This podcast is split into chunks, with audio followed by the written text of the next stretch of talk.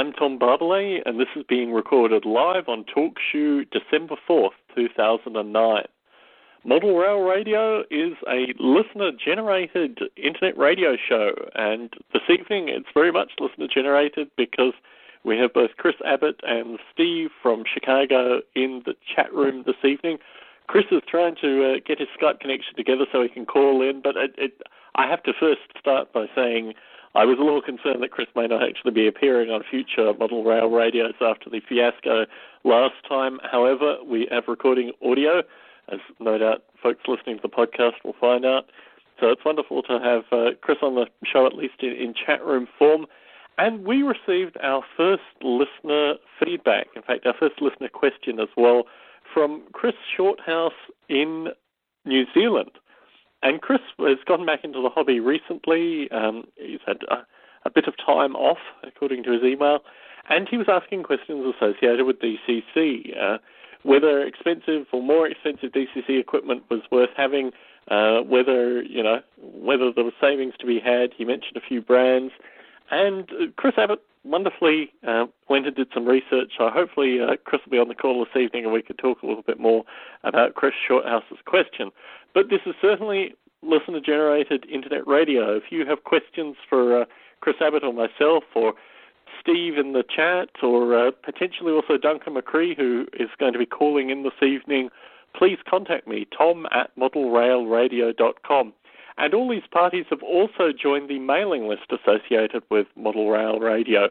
So if you want to ask a question, give feedback, um, possible show topics in the future, see what folks in the model rail radio community are talking about, thinking about, or various events that they're going at layouts in their area, then the Model Rail Radio mailing list is the place for you to go. So go to modelrailradio.com, all one word, click on the mailing list, and you can subscribe to the mailing list too. Chris proposed a topic this evening uh, associated with the benefits of a shelf layout, and I had some shelf layout updates. I also had some of my own experiences in the, the hobby updates, and I'm probably considerably behind uh, Chris Shorthouse's question. I've not really considered DCC yet, um, so it was wonderful having Chris Abbott's experience in terms of his knowledge and background about various DCC systems and things like that. But my own experience over the past couple of weeks has been working on my shelf layout, and I saw um, Chris Abbott's photos of the recent Christmas model train show of the previous episode on Facebook as well. And the thing that struck me from uh, Chris's layout and the whole nature of kind of module layouts is the need for simplicity, simplicity in the track, simplicity in the general design, and I guess in some regards simplicity in the operation. And this is something that really caught me because obviously people such as uh, Chris are long-time model rail enthusiasts, a lot of experience, a lot of uh, detail in terms of creating structures and weathering and these kind of things. And there's a there's an element of kind of beauty through simplicity, uh, which I found looking at Chris's uh, module and uh, related uh, you know modules around his module, part of obviously his module group. So, no, that was very interesting. And it also gave me a reflection of one of the earlier shows where I talked a little bit about the narrative of a simple layout, or at least the narrative of a shelf layout. And the topic for this evening was going to focus very heavily on shelf layouts, what could be done uh, with shelf layouts, and really how they're an introduction to the hobby. So I will give my shelf layout update. It's not a particularly good update uh, in terms of uh, positive things, but lots of learning experiences happened in terms of lots of bits of broken stuff. So I thought I'd convey that to the Model Rail Radio listening audience uh, with the view that uh, Chris Abbott can uh, can call in. He's I just an enthusiast. In. Here we go. Hello, Chris. Good evening. And we're actually recording tonight for a change. Well, that's good to know. so looking at the, looking at the photos, and I saw the photos of your um, your module and uh, obviously your your club's module on Facebook. It um, it struck me that really the the ele- it's almost it's almost like a kind of painting or musical style where there, the simplicity actually leads into a great degree of complexity. Uh, we talked a little bit in the section that wasn't recorded associated with how you actually design a, a module layout in terms of mistakes made and this kind of refining movement towards simplification. Do you think the same kind of rules applicable to, to this kind of simplification also lend themselves to shelf layouts, or do you think as you design a shelf layout, you can add a little bit more interesting complexity than you would in a module layout? Well, in a in a modular layout, you you have considerations that you don't have to worry about with a permanent installation. The buildings, the trees, and other scenic details have to be either uh, robust or they have to be removable for transport. And um, your track work, anytime you cross a joint, uh, a section joint or a module joint, you have to come up with a uh, either a cheater rail or fitter rail uh, or some sort of convoluted alignment device to uh, to ensure that everything goes back the same way the next uh, the next time you set up. And in a in a shelf layout, you really don't have to go to those great lengths. Uh, even if you wanted to make it portable, in case you were going to move or or change locations, uh, you could lay track right over the joint and leave it whole uh, between, say, pieces of shelving, either IKEA shelving or or melamine uh, uh, slabs or or any other kind of uh, of uh, horizontal member. You could lay the, the rail right over the joint, and if you needed to move it at some point in the future, you could cut through the rails at that time and uh, free up the smaller pieces. Uh, and of course, your your structures can be more delicate, and you can leave them in place. Uh, your scenic details can be uh, unattached or uh, just uh, free to move around as you see fit to stage a scene. And in a modular setup, you really can't do that. Um, so you're you're coming at it from from two different points of of uh, approach. And in terms of your, your module design specifically, I mean, there's there's obviously a good degree of trial and error in the actual creation of the, the track layout and these kind of things. Can you describe some of the mistakes you've made through your three module experiences and perhaps some feedback to folks that are starting out with module layouts. Okay. Uh, yeah, we I started out uh, with an N-track module. I spoke to uh, Jim Fitzgerald, who uh, was one of the progenitors of the standard in uh, in the left coast a number of years ago. At the time that I, I joined the uh, the local group, and we chatted briefly about the three-track mainline system going through the the module, and he had said that originally it was only supposed to be two, uh, with the third track as the option. But by the time they got around to producing the document, pretty much everyone had put the third track in. So the three track main became um, uh, sort of a de facto standard uh, uh, without the intent of of, uh, of the original uh, original thought process uh, being behind it. And unfortunately, if you're trying to model a prototype scene, there's very very few locations that have triple main main line you can you can often see still in, in many locations double track main, but primarily it's single track main under CTC control for uh, most of the mainline routes in uh, North America these days.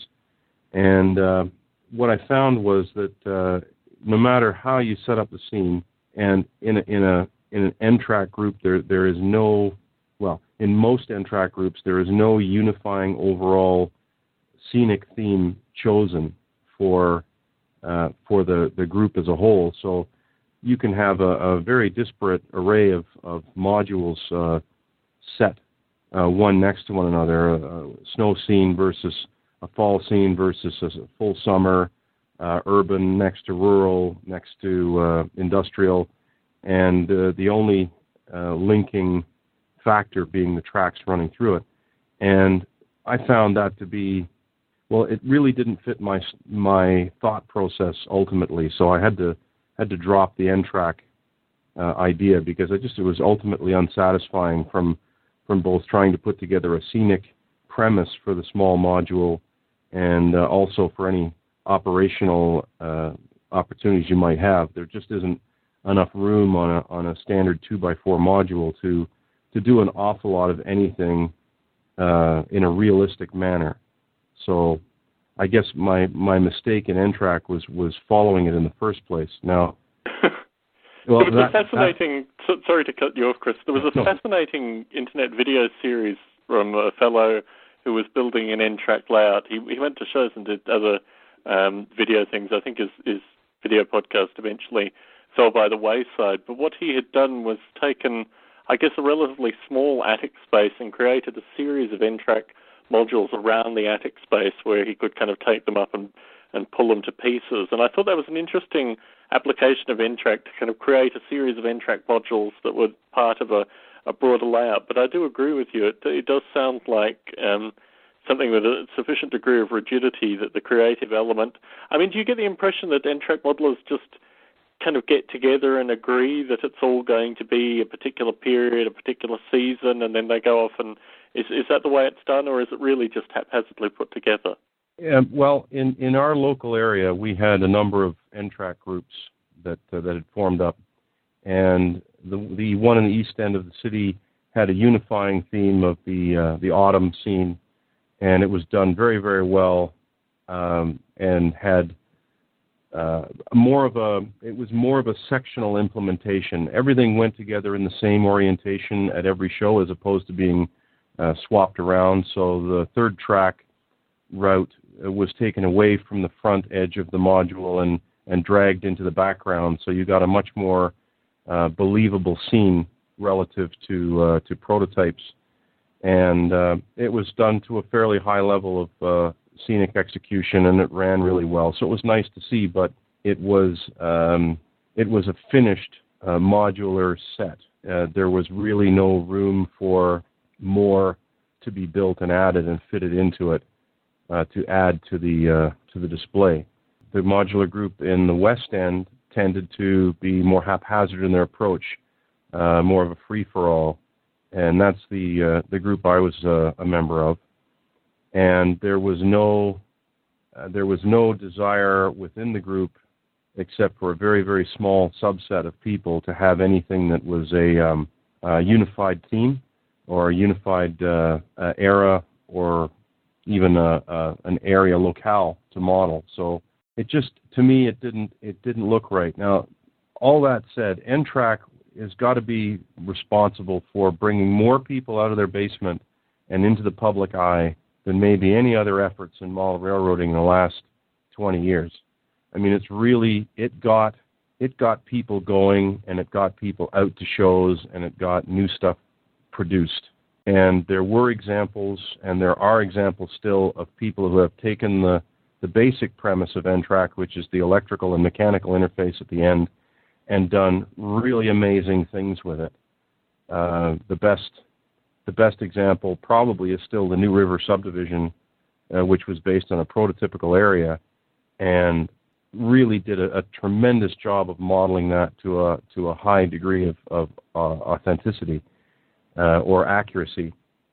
And uh, it's a shame that that um, that there's no there's no impetus out there to to encourage people to really think outside the box.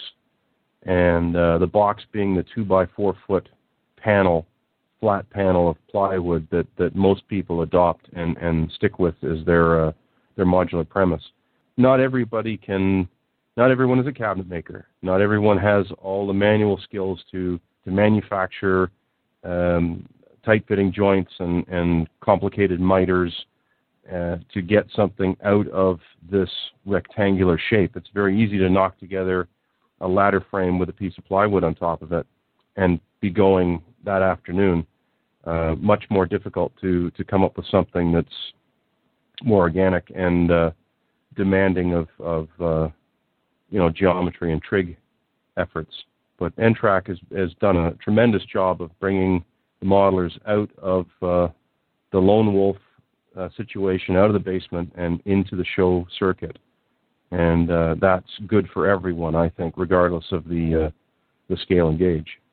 Certainly, and of course, it was Leo Bicknell from Reality Reduced. That was the the video series that you mentioned. And um, so, sorry, I interrupted you. You, you. you moved from N-Track to your, your next module scale. What, what did you learn from that? Oh, dear. I learned that uh, that you can't go from one extreme to the other. You can't go from from the two by four foot square plywood flat uh, section to something that's completely organic with grades and uh, a contoured uh, end board with a with a scenic profile built into it. Uh, it's just it was just too radical a change, and uh, a group of us got together and and did uh, did this for ON30, and uh, we had uh, our premise was that ON30 is supposed to be representative of uh, logging and mining, extraction roads, uh, marginal railroads that, that don't uh, that don't have uh, the wherewithal to to pay for a a beautifully manicured right of way. They have to kind of eke their way around uh, river courses and over the follow the ridge of of uh, hills uh, and the uh, basic topology. They're at the mercy of it, and we were trying to encourage that sort of appearance in the modules.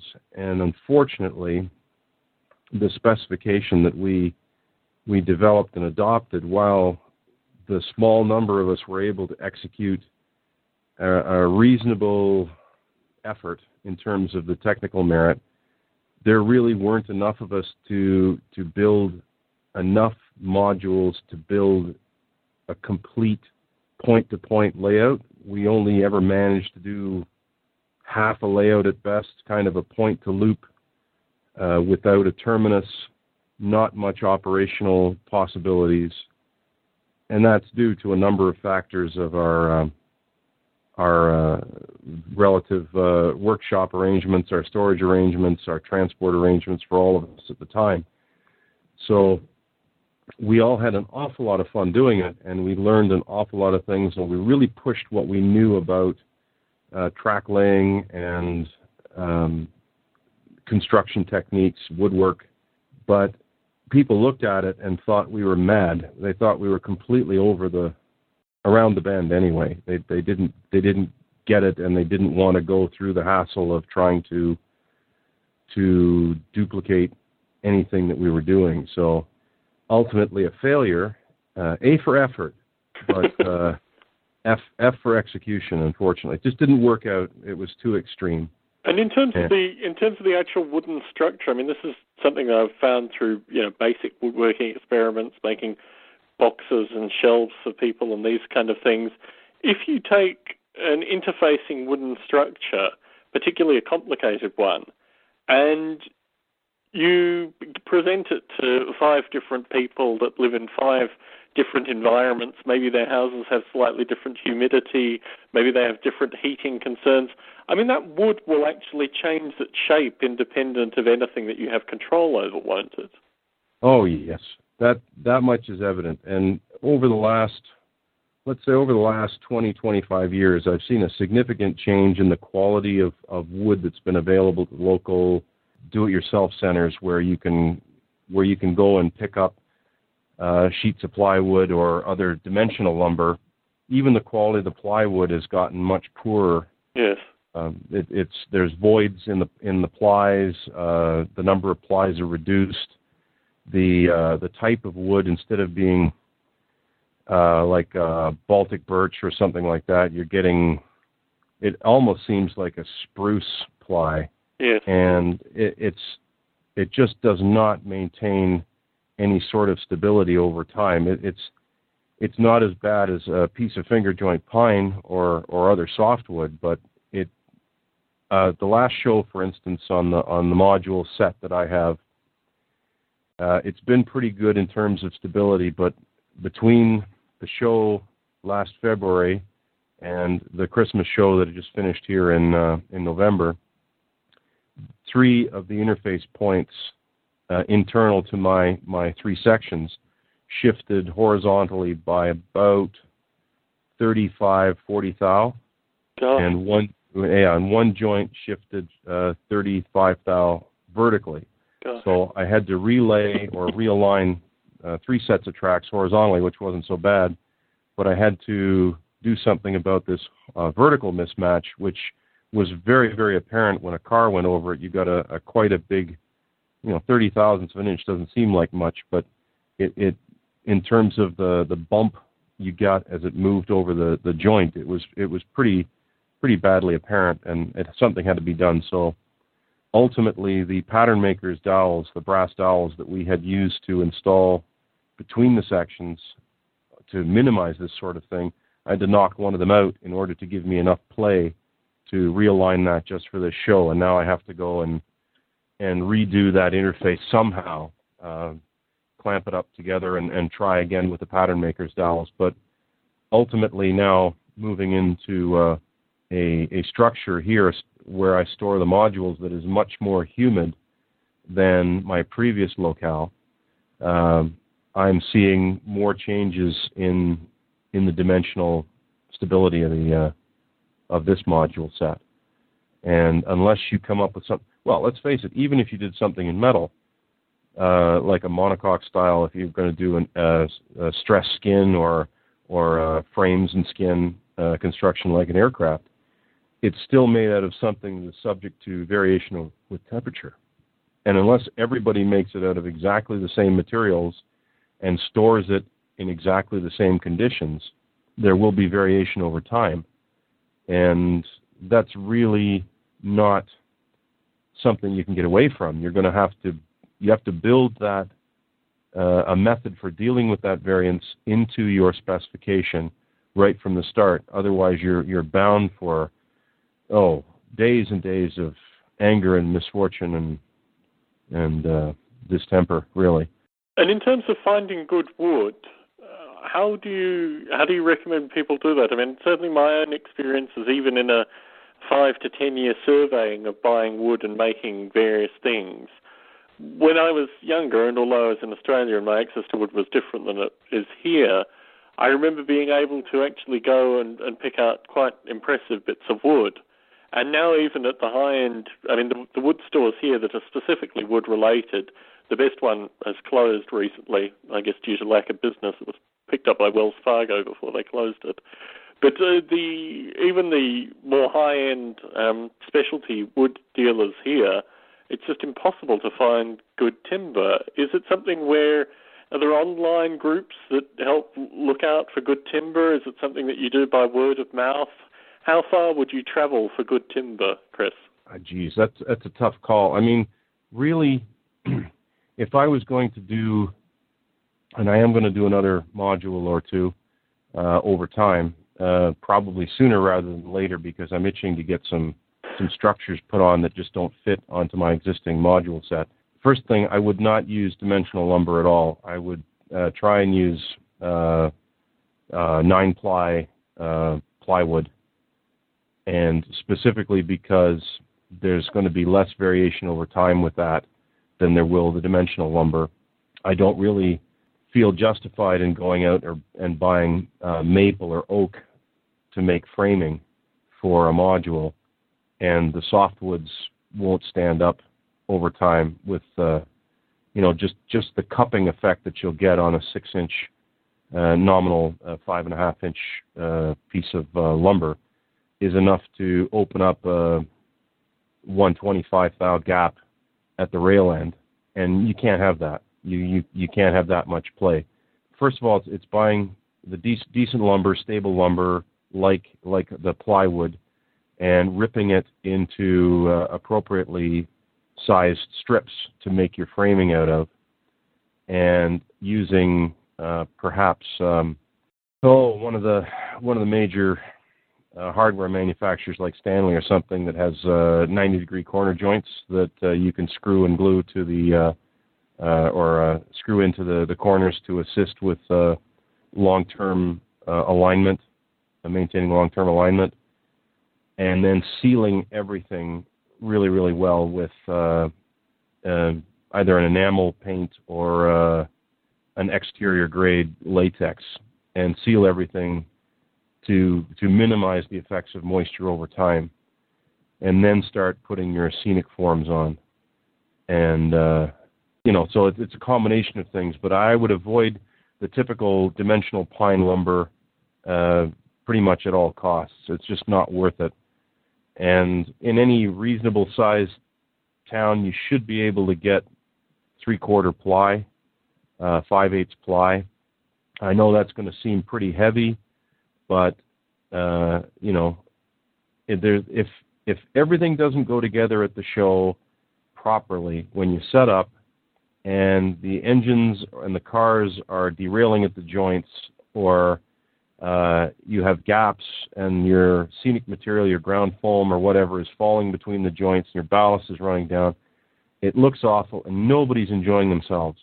So, for the sake of a little bit of extra effort at the beginning, setting up, and a little bit extra effort taking down, you get a much better experience overall uh, for the duration of the show, much better presentation, and uh, minimize the fuss a little bit.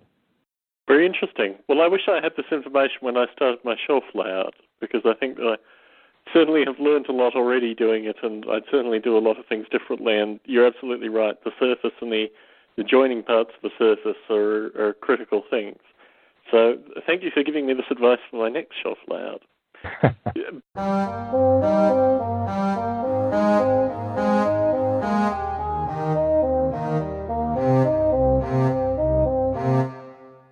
have you on the call, and we had this email from Chris Shorthouse uh, in New Zealand. So I wanted to touch on your experiences with DCC and the advice that you can give to Chris.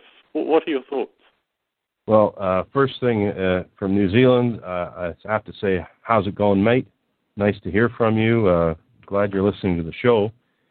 Uh, good to hear that you're back into the model rail scene after an absence. But for DCC, Uh, I see your first question. Why would I buy an expensive decoder over, uh, say, a cheaper Hornby one?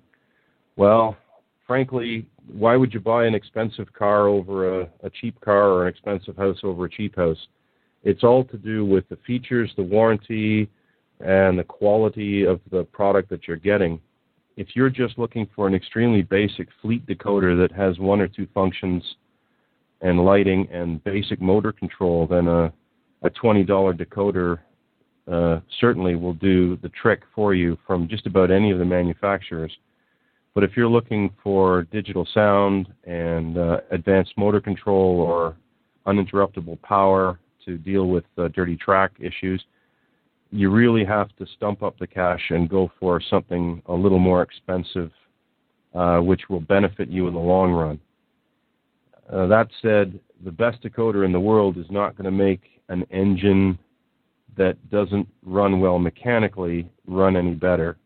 Uh, you have to make sure that the, the locomotive itself is uh, the mechanism is free moving. There's no binds. It's nice and smooth. Uh, you might you, have to definitely determine what the stall uh, the stall requirement of the motor is. That is holding it with full power applied. How many amps of, of current you're drawing, so that you size the decoder appropriately. You may find that you need to replace the motor that's in the engine with a uh, with a better quality one, either a, a skew wound five pole motor or seven pole motor versus uh, uh, versus the old open frame uh, ones that had this kind of a cogging effect. You could feel it cog between um, uh, stator positions as it was going down the track, um, or the gearing, and uh, you might find that that's noisy, especially if it's uh, kind of loose plastic gears.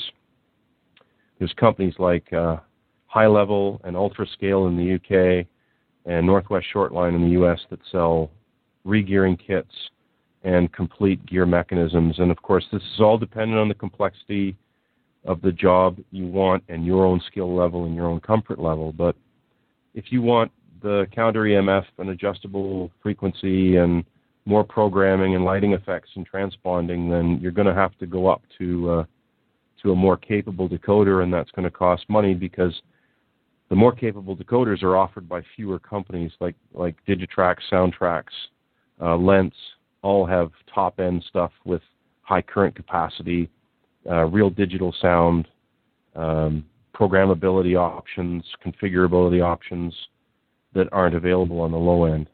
This may be more a Duncan McCree question, but has brushless have brushless motors entered the model railroading hobby yet?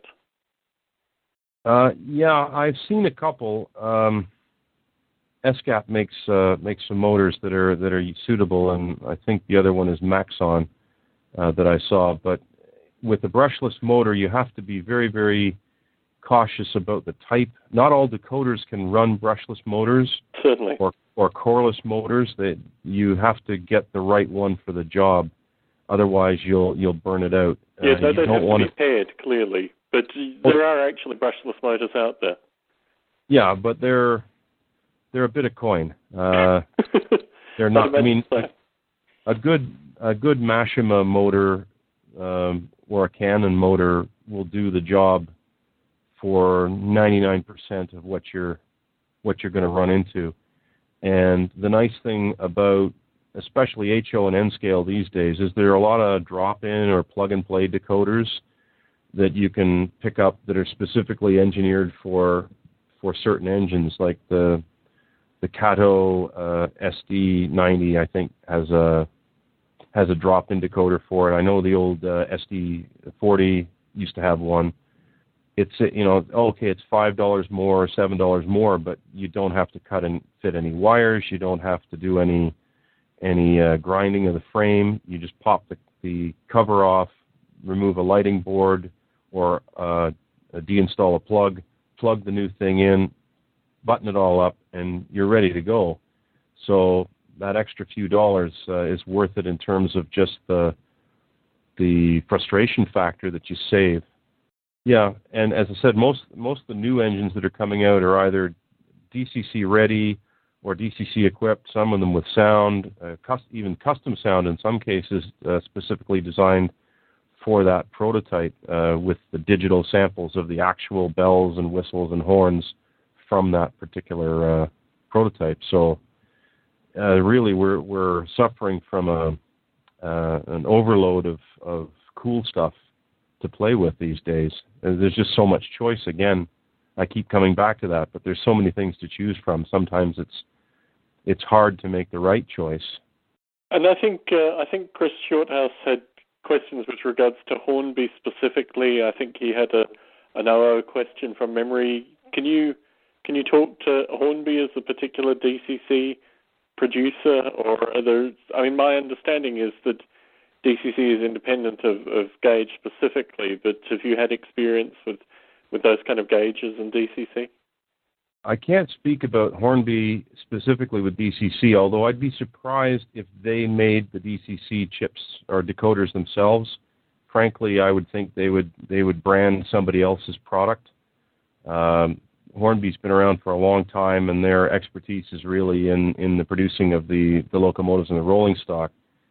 Uh, but uh, I can't see them. It, it would wouldn't make economic sense for them to produce DCC decoders on their own. I would think they would just rebrand something from a, a commercial supplier.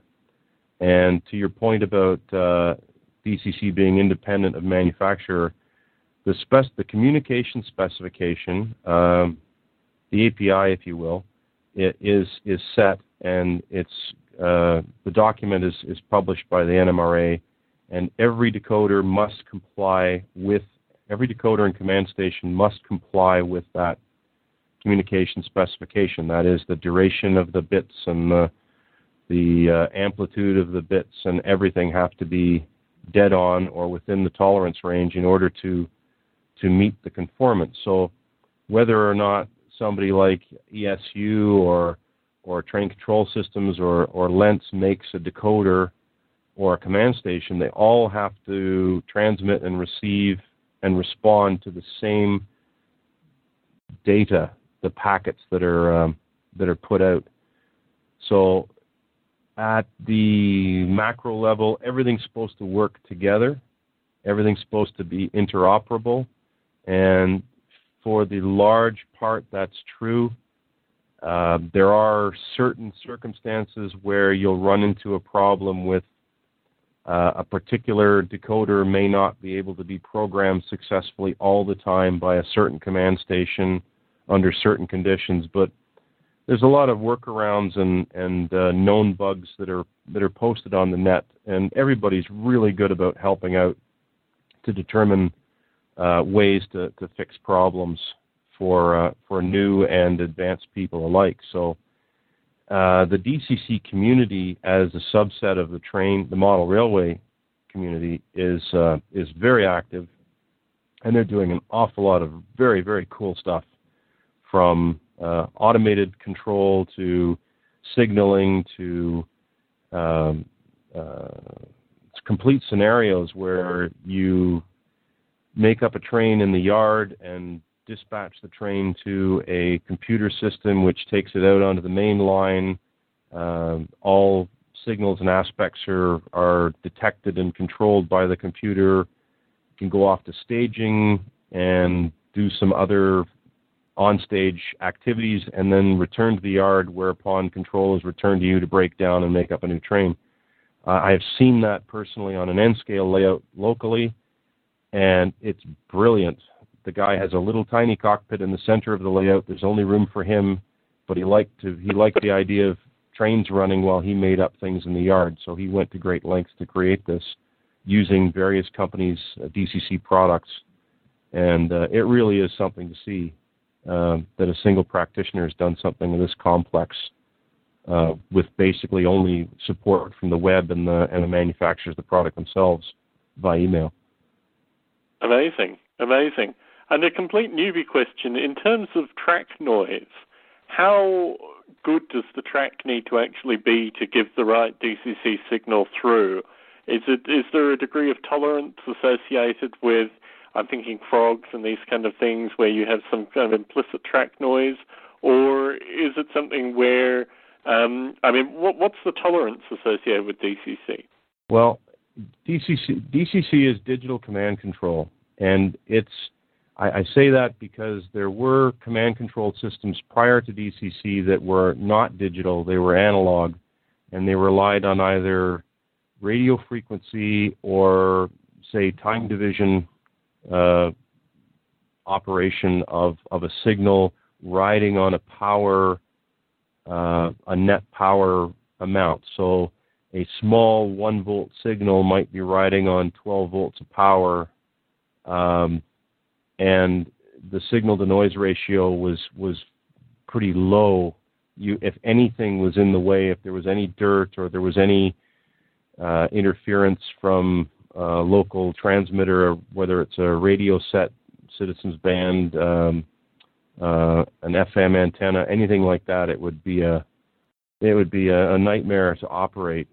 Uh, with DCC, the signal and the power are the same thing. So you have a um, a differential signal that's going out at the full amplitude of say uh, plus and minus 16 volts is available. Uh, and it's what it's doing is instead of trying to do uh, peak detect, it's doing edge detect it it really is a very robust system when you look at it. It's um, it's uh, it's a two-wire multi-drop telecom system with some redundancy due to the retransmission of, of packets. Uh, certain packets are transmitted multiple times in sequence to ensure that the the data is received by the decoders, and uh, because the signal to noise ratio is is is amazing. I mean, it's, it's amazingly high as the signal is the power. The the the bits are the full amplitude of the whole uh, power uh, power signal, and it's it's almost an AC wave. If you if you were to put a DC meter onto the the rail, you would see pretty close to zero volts. But if you put AC an AC meter on, you'll see close to the peak. There's a circuit available that you can rig up to go between a standard digital multimeter and the track and get a fairly accurate uh, measurement of what the voltage level is available, but you won't see the you won't see the, the data stream unless you put a packet sniffer or an oscilloscope on the on the rails and, and uh, detect it. It's not that fast. It's only about 32 kilohertz, if I recall correctly. Okay. Okay. So basically, you get better operation under DCC on even relatively noisy track than you would on DC. Yeah, you you can still end up with with interruptions in the signal if if you lose electrical continuity completely. and that manifests itself, especially if you've got um, sound equipped decoders.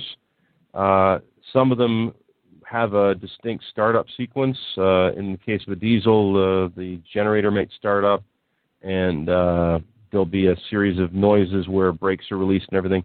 If you get an interruption that's sufficient for the system or the decoder to think that zero volts is, has uh, appeared for a moment, it'll start up all of that stuff again while it's running, and that's a bit disconcerting. But uh, with the all-wheel pickup and most of the engines today, even in the, the steam engines, it, it happens less and less. But you need uh, you need to maintain your track the same way, clean it, uh, clean the wheels on the engine, uh, clean the wheels on your cars so that the crud that they pick up doesn't get redistributed across the track. And uh, in the case of a, a, a, portable layout where you might be moving it in and out of uh, high humidity situation, high temperature situation, you get more oxidization quicker. You can uh, you're going to spend more time cleaning the track. That's all. It's just maintenance. Maintenance won't go away regardless of what you do, unless you put a battery in the engine and ignore the track altogether. But not really practical unless you go into the higher, the larger scales. Certainly. And Steve in the chat is also saying that shorts are uh, particularly painful with DCC. Well, yeah, because in, in DCC, the, the booster, each booster is capable of delivering between 5 and 10 amps of current at anywhere from, let's say, 12 to 18 volts. So you're looking at 80, 80 watts, 80 to 90 watts, Gosh. maybe 100 watts. Well, most soldering irons, you know, are only a pencil iron is only 30, 35 watts, right? And you can melt things with it. If if a DCC booster detects a short, it is supposed to immediately uh, go into a current limiting mode and and somehow indicate to the user that something's wrong through beeping or flashing lights or whatnot and it's supposed to recover from the short once the short is removed. It kind of tests the circuit uh, momentarily uh, as long as the short's there. This is built into the system, and you know, when I one of the things that I, I constantly butt heads about uh, with with different people is the gauge of the wire that I insist on using for the uh, DCC track bus. I, I insist on a minimum of 14 gauge wire which is essentially the same as your your house wire uh, to uh, to carry the current around. And uh, the reason I do that is because a, a, smaller gauge wire has a set resistance to it. The smaller the gauge, the higher the resistance. If the length of the wire is sufficient so that the, the, the booster does not see the short as a short, it doesn't see it as, as close to zero ohms. It sees it as uh, 40 ohms, 50 ohms, 60 ohms, something like that, it's going to just keep pumping the current out. it's just going to keep pumping it out as as much as it can until you know until it goes into thermal overload or you realize something's wrong by the bad smell. And I I, I have there's people out there who argue with me. There's people out there who who put um, uh, automotive uh, light bulbs in the circuit to try and deal with shorts. And frankly, the, all you're doing is defeating the built-in circuit protection that's in the booster. And uh, the correct thing to do is to ensure that the the system properly detects a short condition using either the, the famous coin test uh, or a screwdriver across the tracks or whatever at each location uh, everywhere around your layout to make sure that the booster always sees a short as a short and does the right thing. Anything else is uh, is uh, circumventing the safety feature. That's my opinion, and it's not. It's pretty controversial. Not everybody agrees with it. Well, Steve from Chicago in the chat certainly agrees with you. You've gotten a big testified from him. But he is also raising an interesting point. Can we talk a little bit about how one actually maintains engines properly? Sure. So Steve is offering that uh, oil at the right spots and uh, general degree of cleaning. Is this where the um, the air cleaning um, kits that you get for keyboards and things like that in electronics would be useful, as well as uh, oil in particular spots. What what are your particular cleaning methods, Chris? Well, as far as uh, compressed air cleaning, I I don't usually use it. Um, I find that if there's any grit or or uh, particles uh, around the the area in question, if you're using compressed air, you can often drive that those grit particles and abrasives further into the mechanism, making it worse uh, in the long run. So what I tend to do is I disassemble the mechanism. I I clean it with uh, with a, a cloth um, and uh, possibly some isopropyl alcohol. Sometimes, not always. Um, I relube stuff with either Labelle oil or uh, uh, lithium grease, light lithium grease. Uh, too much grease is too much grease is bad because it tends to pick up and retain particles and then uh, push it in, into contact with the gear faces and wear over a long period of time. As for uh, cleaning the, the wheels, there's uh, Aerocar makes a cleaning solution. You can use Goo Gone uh, and a Q-tip or a um, piece of uh, paper towel on the track soaked in the cleaner, and you, you hold the engine such that part of the running gear is is running over the soaked paper towel, and uh, while you apply some power, and it it cleans the wheels in rotation, and then switch to the other set of running gear. Uh, one one suggestion that I was given was to use uh, clipper oil, hair clipper oil. Um, on the tracks to discourage corrosion and encourage uh, a good electrical conductivity around the track. Uh, frankly, I, I have never been a huge proponent of that because the whole purpose behind uh, the the metal to metal contact is, is friction to uh, to move uh, to move the engines around, and I, I kind of I tried it a couple of times and it seemed to work. It didn't seem to to uh, impact the the tractive force too much. Now, of course, you can't goop it on. You have to kind of just dampen a, a rag and kind of put it on a, a very light coat. Um, the other suggestion that was made to me, and I thought this was completely mental, was to take a uh, a carpenter's uh, pencil, graphite pencil for uh, the wide the wide flat ones, and actually go around and rub the rail surfaces, the top surface and the inside edge of the rail with this carpenter's pencil. And I thought this was the most mental thing I'd ever heard in my entire life because graphite being used as a lubricant uh, in some cases. But it, it's dry. It's a dry lube. It doesn't attract any further dirt. So I thought about it and I decided to use Dad's shelf layout as a test bed and uh, I, I have to say it, it works amazingly well. I couldn't believe it. Um, we didn't have to we didn't have to clean the rails on his shelf layout for seven months. Gosh. And I yeah, I was I was blown away. Now the guy who gave it to me, who gave me this tip, uh, retired radiologist, uh, very clever guy, and makes a new micro layout, you know, something on the order of less than six square feet. Uh, engages, well, he works in GN15 right now, so 1 to 24, but using HO track.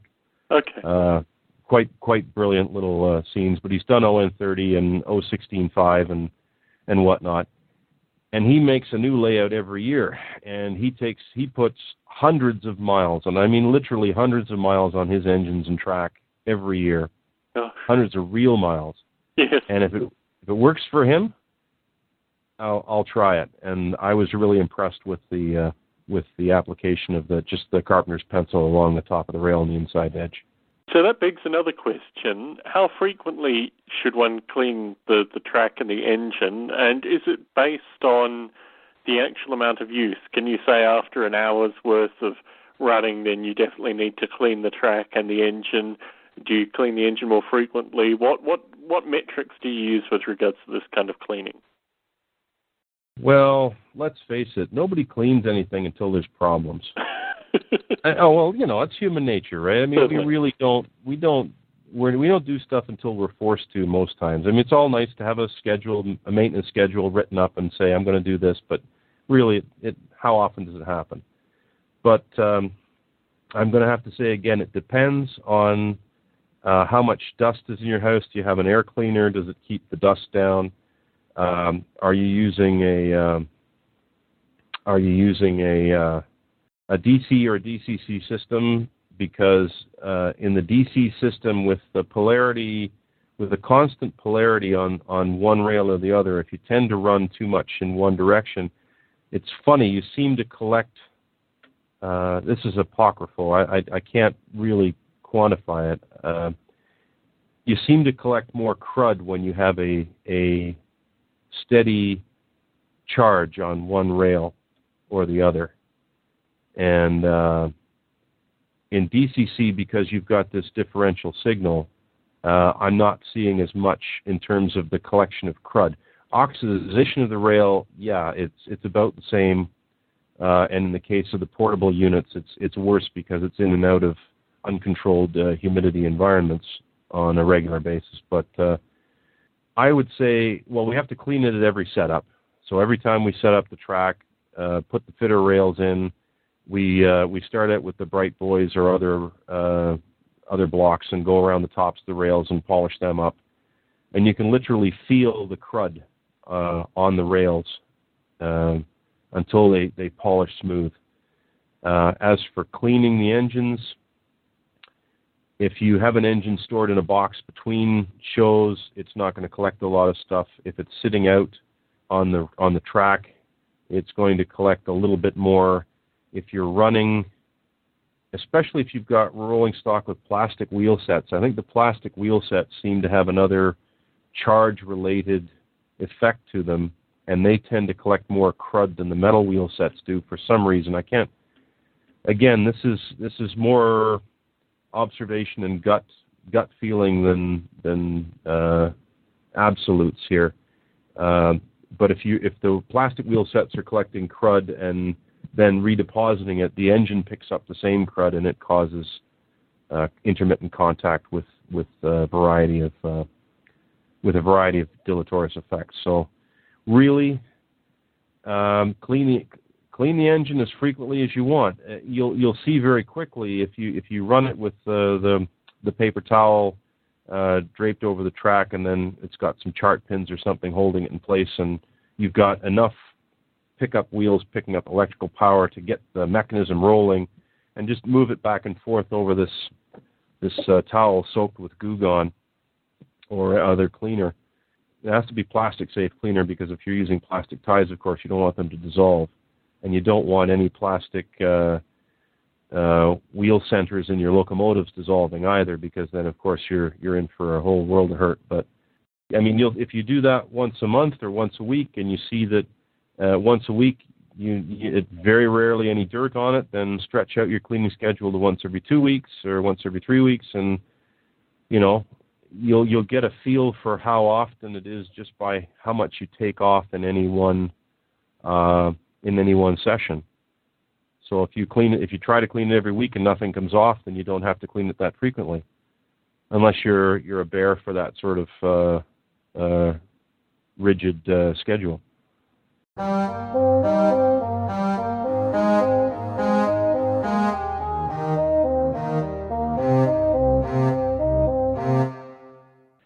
So you mentioned your father's shelf layout, and we were going to talk a little bit about shelf layouts this evening. What have you learned from your father's shelf layout, and can you give some description of it? Always read the instructions very clearly. That's what I learned. um, we found a we found a, uh, a layout plan in a very old issue of Model Railroader that we we kind of liked, and uh, when I get out to visit Dad, we usually work on his railroad, so it's uh, it's been a project over a number of years, and I help out and we have fun and sort of a male bonding thing and everything. So, but uh, the thing that we hadn't realized at the time was uh, that in the older older issues of the magazine, the grid that they marked the plans with was variable depending on the scale. Ah. If it was if you were going to build it in well they didn't talk a lot about N scale, but if you were going to build it in N scale it was a 12 inch grid. If you're going to build it in HO scale it was an 18 inch grid, and if you're building it in O scale it was going to be a two foot grid. Gosh. we thought that it was a 12 inch grid because all of the current stuff is, of course, drawn on 12 inch. Oh, my goodness. well, radii were a little tighter and the grades were a little steeper. and, you know, we we wondered why we were having such a, a difficult time with a, with a variety of these things. And eventually it dawned on us it's uh, read the flippin' manual. And, and, of course, there we saw the the little tiny note that said, if you're building this in HO scale, it will be an 18 inch grid. So, however, since Dad runs a lot of logging equipment, uh, Shays, Climax, Heisler, whatnot, the tighter radius curves and the tight and the steeper grades really haven't proved to be that much of an issue. It's actually uh, it's a happy coincidence, I suppose. If he was running mainline diesels or steamers or something, he'd have he'd have an issue. But because of the type of uh, equipment that he's chosen to run, it, it's actually worked out fairly decently.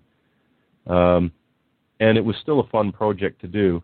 I think it was from a 1953 edition of Model Railroader. I could I could probably dig it dig out the actual issue, but it's in it's in a box somewhere. Still I haven't unpacked that one. But uh, so in terms uh, of describing the layout, in terms of the actual grades that are on it, how, how steep are the grades, and what does the layout depict? The layout depicts uh, an area, a generic area of uh, North America in the say 1910 kind of time frame, Gosh. and it's a, it's it's arranged as a switchback. So the front the front portion of the shelf layout has a is the lowest uh, level of elevation, has a uh, passing siding and a long cosmetic curve in it. And as you progress backwards uh, in the shelf, it rises in grade and it does a switch back to a middle level uh, up above, increase in elevation about an inch, and then it goes up to a third level at the back of the, the shelf, another inch, inch and a half. The grades work out to, I think the worst grade is four and a half percent. Gosh. That's, that's, actually, it's it's it's not that bad. It's not a long grade. You take a couple of ore cars up at a time, um, which you would have to do in a. It adds to the, it adds to the operational interest because you can't take a whole train up at once. You have to take up a couple cars at a time, sort of thing, or you start to slip. But um, uh, yeah, uh, Dad really likes to build things, so uh, he's been building little structures and little uh, stations and little warehouses and uh, back when Roundhouse still sold kits or when you could still get a Roundhouse kit at the local hobby shop, uh, we picked up through a variety of sources uh, 260, 440, uh, two three truck shays, a two truck shay, three Climax locomotives, all his kits, and Dad's assembled all every one of them, and uh, they all run really. They've actually worn out. He's worn out two of the shays completely. I can imagine. So, yeah, we had to completely re-gear them uh, because the the actual U joints and the the brass gears that we we started out with wore right through. Yeah. They were they were powder inside the gearboxes. So, um, but it's uh, then you have to take it apart and build something new, find some parts, order them, rebuild it, and uh, you know you learn something and you have a lot of fun. But everybody at the shows asks him, "Well, where'd you get that? Where'd you buy that that Bachmann Shay?" And he says, "Oh, it's a roundhouse Shay." Oh, ready to run? No, built it from a kit. And then they look at him like he's mad. Yeah. Right? He like he's mad, and they say, "Oh, I've had one of those in a in a box in the closet for 30 years, and I can't put the damn thing together." Uh, so Dad says, "Well, you want to sell it? I need another Shay." So uh, So in terms of just momentum control, I mean, with four and a half percent grades, you're basically the shay is not only being used to get the get the cars up, it's also being used to slow the cars coming down as well. Well, yes, the shay the shay won't freewheel. It's uh it's a worm and wheel arrangement. So if you park it, if you turn the the power off, it stays where it is. It doesn't it doesn't freewheel down, and the climaxes don't, and the the the Rivarossi Heisler doesn't. None of them freewheel like uh, like a real engine would. Uh, there are very few model engines that will freewheel. I can think of some uh, Märklin engines, uh, uh, Deutsche Bahn stuff that that was built that would freewheel, but very few very few built anywhere else. So, but yeah, it uh, you can't go very fast downhill. You can you can slip if you've got too much weight behind the engine. It'll actually it'll push it down the hill, but it won't. The engine won't stop it. They're pretty light. Yes, yes. Gosh, so actually, you've given some description of it, but is it a long, is it a long straight shelf? Is it an L shelf? How? What's the width of it? What's the the rough height of it? Uh, the width of it ended up being about 18 inches deep, and the it has about a six foot run around one. It, it ended up being L shaped because we built another uh, another extension to it where Dad built a, a switching yard and uh, a pier and a stock pen and uh, a coal trestle and a, a bunch of other stuff. Uh, that section's not complete yet, but um, I guess uh, one leg is six foot and the other leg is eight foot and probably 18 inches deep each. And uh, there's no continuous run. There's no facility for continuous run. Uh, minimum radius is probably on the order of 15 inches, I yeah. think, in the, the one curve.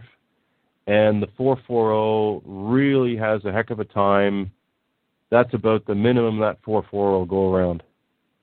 Uh, you'd think it would be you know, it's a, you think, oh, it's only a four wheel, four driving wheels, but it's such a long wheelbase with the pilot truck and everything. It's actually, it's worse than two six zero getting around that curve.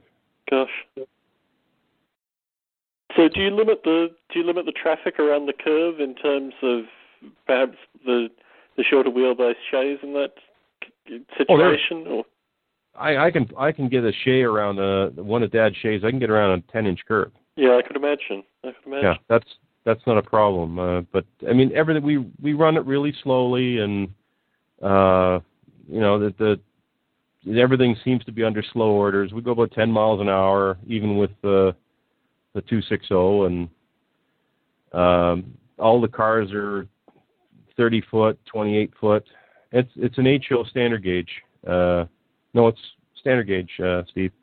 Um, it's uh, it's been an awful lot of fun doing it because it's uh, been a real learning experience for both of us and and just a, a fun project that doesn't really have any particular completion date. You know, there's no well, there's there's no deadline for it, right? We Certainly. we he he does all sorts of stuff when I'm not there, but when when I get there, we do uh, we do wiring stuff. We built a little. Uh, uh, mechanisms to bring the to power all the frogs using slide switches and piano wire and uh, brass tubes through the rail uh, down through the roadbed to act as a kind of a, uh, a centering spring or a pressure spring and then brought the mechanism out to the fascia because dad didn't want electrically controlled turnouts but he wanted power frogs uh, for the short wheelbase locomotives so they wouldn't stall and uh,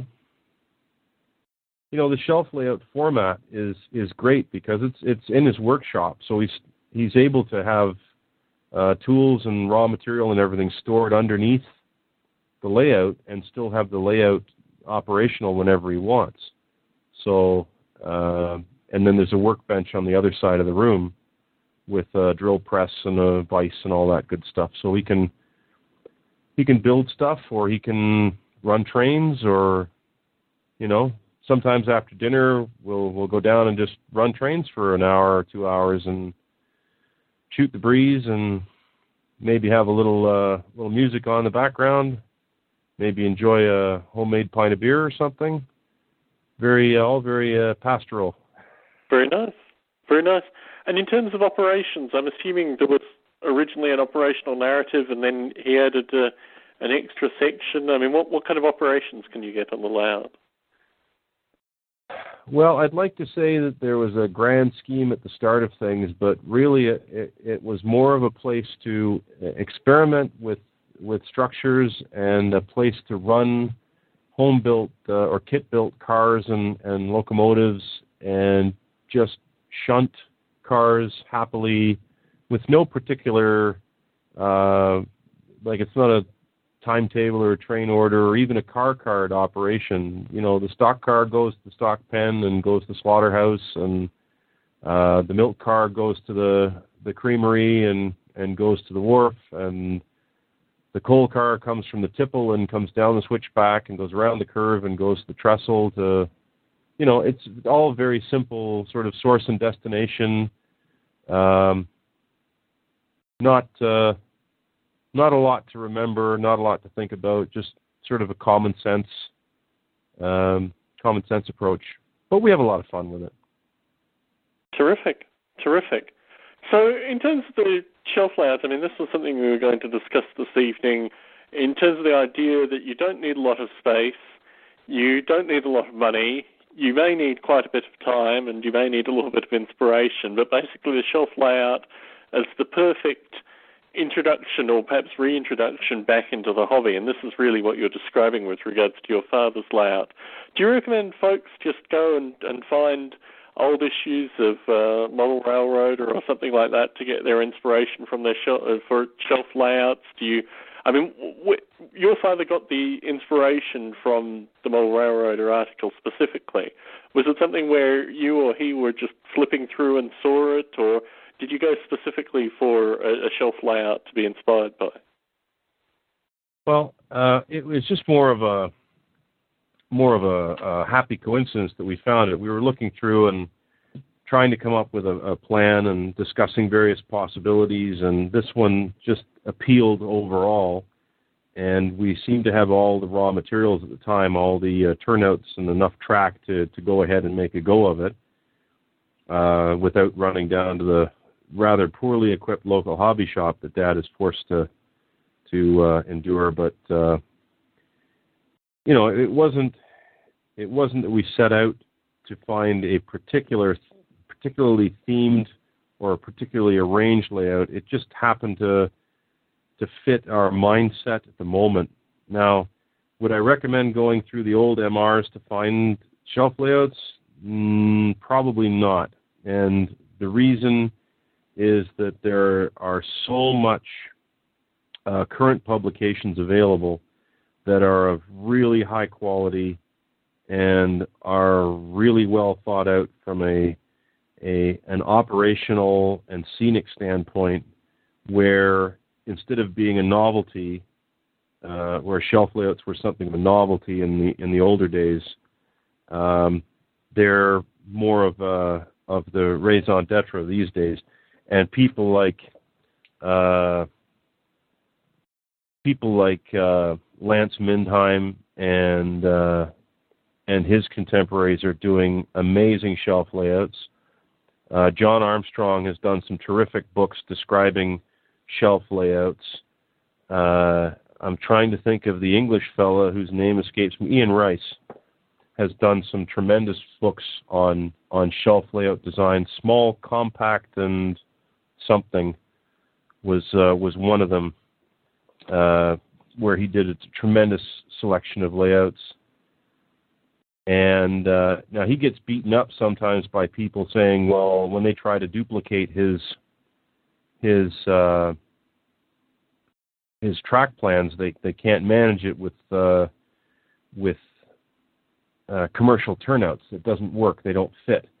And uh, I have to defend his designs because he will uh, either modify turnouts by shortening the, the point end uh, or uh, shortening the uh, the diverging route to uh, to fit it in, or he will use the designs based on standard British track laying practice by their their plate layers. So they are not for necessarily for the beginner but they are excellent track plans with really good backstories and narratives and well thought out arrangements of uh, of the trackage and surrounding uh, environs uh, based on prototypical practice. So, uh, but the older the older magazine articles were, let's say, more off the cuff. Um, they they weren't they weren't as well thought out, and certainly uh, not as uh, I think not as satisfying in the long term. If if we had been looking for operation, uh, Dad and I had been looking for operation in this layout. I'm sure we could we could come up with something in the car card and waybill uh, realm that would that would suit, but it would be a bit of a stretch to to to make it you know really nice and neat. If it would be better if it was the premise from the beginning was for operations. So, but still, uh, for what we do with it, it's a lot of fun. Um, unfortunately, Dad's Dad's kind of uh, distracted at the moment by uh, Welsh slate quarries, and uh, we're we're actually we've been working on another another shelf layout to go to shows.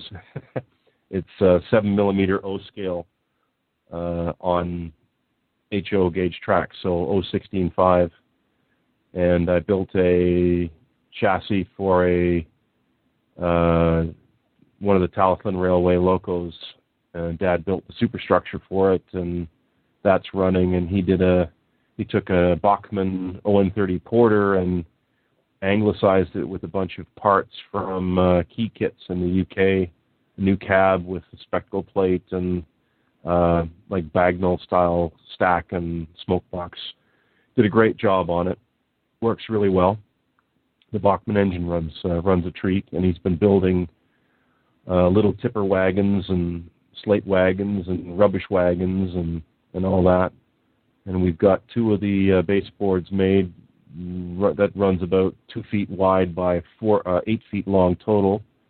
And there's a slight grade going up and a passing loop and a three track yard and a little engine shed location and there'll be a standard gauge interchange we got a Coopercraft uh, uh, standard gauge coal wagon, uh, which looks great, and there's a freight house with a elevated narrow gauge track, and the standard gauge track goes inside the little freight house. So, quite a neat little little layout that we're working on there. So, uh, it just we just get off on a tangent and we kind of go with it. Well, it sounds like you're certainly inspiring Steve in the chat room, and you're certainly inspiring me as well. We should make a standard opener that we suspect Duncan may call in, but then again he may not. But my understanding is that Duncan is uh, exploring quite a special layout, the Nevada, what is it called? The Nevada County Short Line or something like that? Oh, the Nevada County Narrow Gauge. Yeah, that's. Uh, I was looking forward to a report from that. That was going to be very interesting. What more questions from uh, from Chris would you like to answer? Uh, well, Chris also asked, um, how do I know if I'll use all of the functions? Uh, the use of the functions in the in DCC. Sorry, we're, we're jumping around here, but the use of the functions in DCC really is going to depend on what you're trying to do with the model. Um, in general terms, if the cost of a system that supports eight functions versus the cost of a system that supports 28 functions is you know, 20 bucks or something, then go for the one with more functions because if you decide to increase the scope of what you're modeling in the future, then you won't have to buy up, uh, upgrade your system. You'll you'll already have the capability to to uh, support the functionality. But I mean, the extra functions aside from uh, if in a non-sound locomotive, you've got lights, uh, direction, I mean, direction the motor control is already built in. That's not considered function, but just lighting, directional lighting, and uh, maybe some lighting effects. But if you, as soon as you get into sound, you've got, uh, in the case of steam, you've got chuff and uh, uh, cylinder cocks and uh, blowdown and water fill and uh, stoking sounds, brake squeal, uh, the coupler clank, uh, the, the the headlight generator. I mean, all of these things are are able to be to be turned on or off uh, by a function control, or they can be made automatic.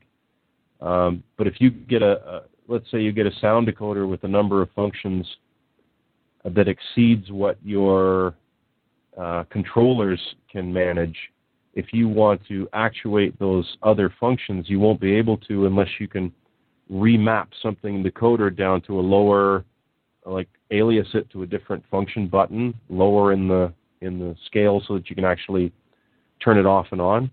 But then the complexity of what you're trying to do goes up, and you might kind of layer things on top of one another that you don't want to do. But uh, what are you trying to do actually? Are you trying to model something that's real, and are you going to use bell and whistle signals for all of your shunting and mainline activities? When you when you double head locomotives, are you going to insist that you can't uh, electri- electronically consistent together? You actually have to have two throttles, and when you speed up, you have to hit the whistle so many times, and the next guy has to answer with one toot. Uh, do you have? Are you going to do Rule 17 headlight dimming? Are you going to have uh, notching in your diesel engines? Is it going to be manual or automatic? I mean, there's so many things to consider. It's better to just have the capability there because the uptick in price at the uh, at the outset really isn't that much more. I think the new Bachmann uh, or Atlas uh, DCC is uh, is capable of doing that right off the bat. I mean, it, has got 28 function control, and so does the new Digitrax, and uh, so does the new NCE. So, really, getting something with less capability is not not recommended at this point. If you're starting out, don't get the absolute basic system. Get the mid-range system, and you'll find that you'll probably never outgrow it. Uh, you probably will, and especially if you get something like the Lenz or the Digitrax um, you can simply add more more of the same to increase your capability for the number of trains you run, or extra functions like fast clock and signaling, transponding, and all that good stuff. But in terms of the shelf layout, uh, I mean, do you think how many how many engines do you think you'd be running on the shelf layout simultaneously at any given at any given time? Uh, you mean on Dad specifically? Or any well, use your father's as an example. How many would he run simultaneously at any given time? Well, we tend to run one at a time, but we can run we can run two at a time um, because we do kind of the brakeman engineer sort of thing. Uh, and Dad's Dad's layout runs on DC. He just doesn't care to go into the complexity of trying to get a lot of these older steam engines to run in, in DCC because it requires, in some cases, major surgery to, to make the decoder work. Um, and he's not of a technical level that if something went wrong, he'd be able to repair it himself. Uh, so, you know, he's a smart guy, but the computer, as soon as it has ones and zeros in it, he kind of backs off. It's it's not his his uh, pigeon. So, um, but what I found is that the smaller the layout, the more you benefit from DCC. And the reason is that when you're trying to uh, block off a layout for, say, two cab control uh, in DC, if you want to do uh, cooperative operations in a yard or you want to switch uh, nearby something at the main line, you kind of have to put an awful lot of electrical uh, in, uh, isolation sections in. And as you're moving from section to section, you tend to, uh, it's almost like you're playing a, pulling out the stops in a, in a big church organ, right? You're constantly flipping toggles to route power from your cab to a certain track block. And with DCC, that largely disappears. And uh, so on a small layout where the blocks would be really, really short, that's a tremendous uh, benefit. Um, I've I've thought that what I'm going to end up with here at the new place is is actually a shelf layout, and I would set it up with DCC, and I would have the ability to have three three operators running at once, uh, one sort of eastbound, one westbound, and one managing the staging area, which would be uh, unscenic and and out of sight, probably in the in the back room, sort of thing. Uh, and I would build it at a level where I could have my machine tools and and uh, whatnot underneath that, so it would be close to eye level when standing. So 60 inches, probably off the ground, and uh, but I would go DCC simply for the the features of sound, the features of uh, lighting effects, the control level, because I would add some some uh, computer features just because I like that sort of thing, and uh, the fact that I don't have to play play the the church organ when I'm trying to move things around. So, a shelf layout, brilliant candidate for DCC. Uh, you get all the benefits and a, a tenth of the wiring headaches. Uh, as long as you maintain sufficient, uh, sufficiently sized bus wiring to ensure that the signal gets where it needs to be, and you clean your track on a regular basis, then you're good. You're good as gold.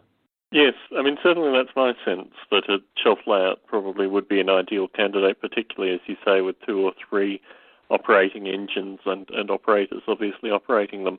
In terms of the, the depths of DCC, I, I hear through the, the podcasts various uh, folk talking about USB control and these kind of things, the computerization. You touched on that uh, with regards to your friend locally who has a kind of central control deck.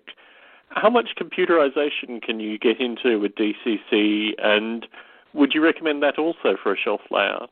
You can go as far as you want. You can have every aspect of the system uh, controlled by DCC with no human intervention, uh, or you can have you can simply use the computer interface as a really easy graphical uh, WYSIWYG interface to program your decoders.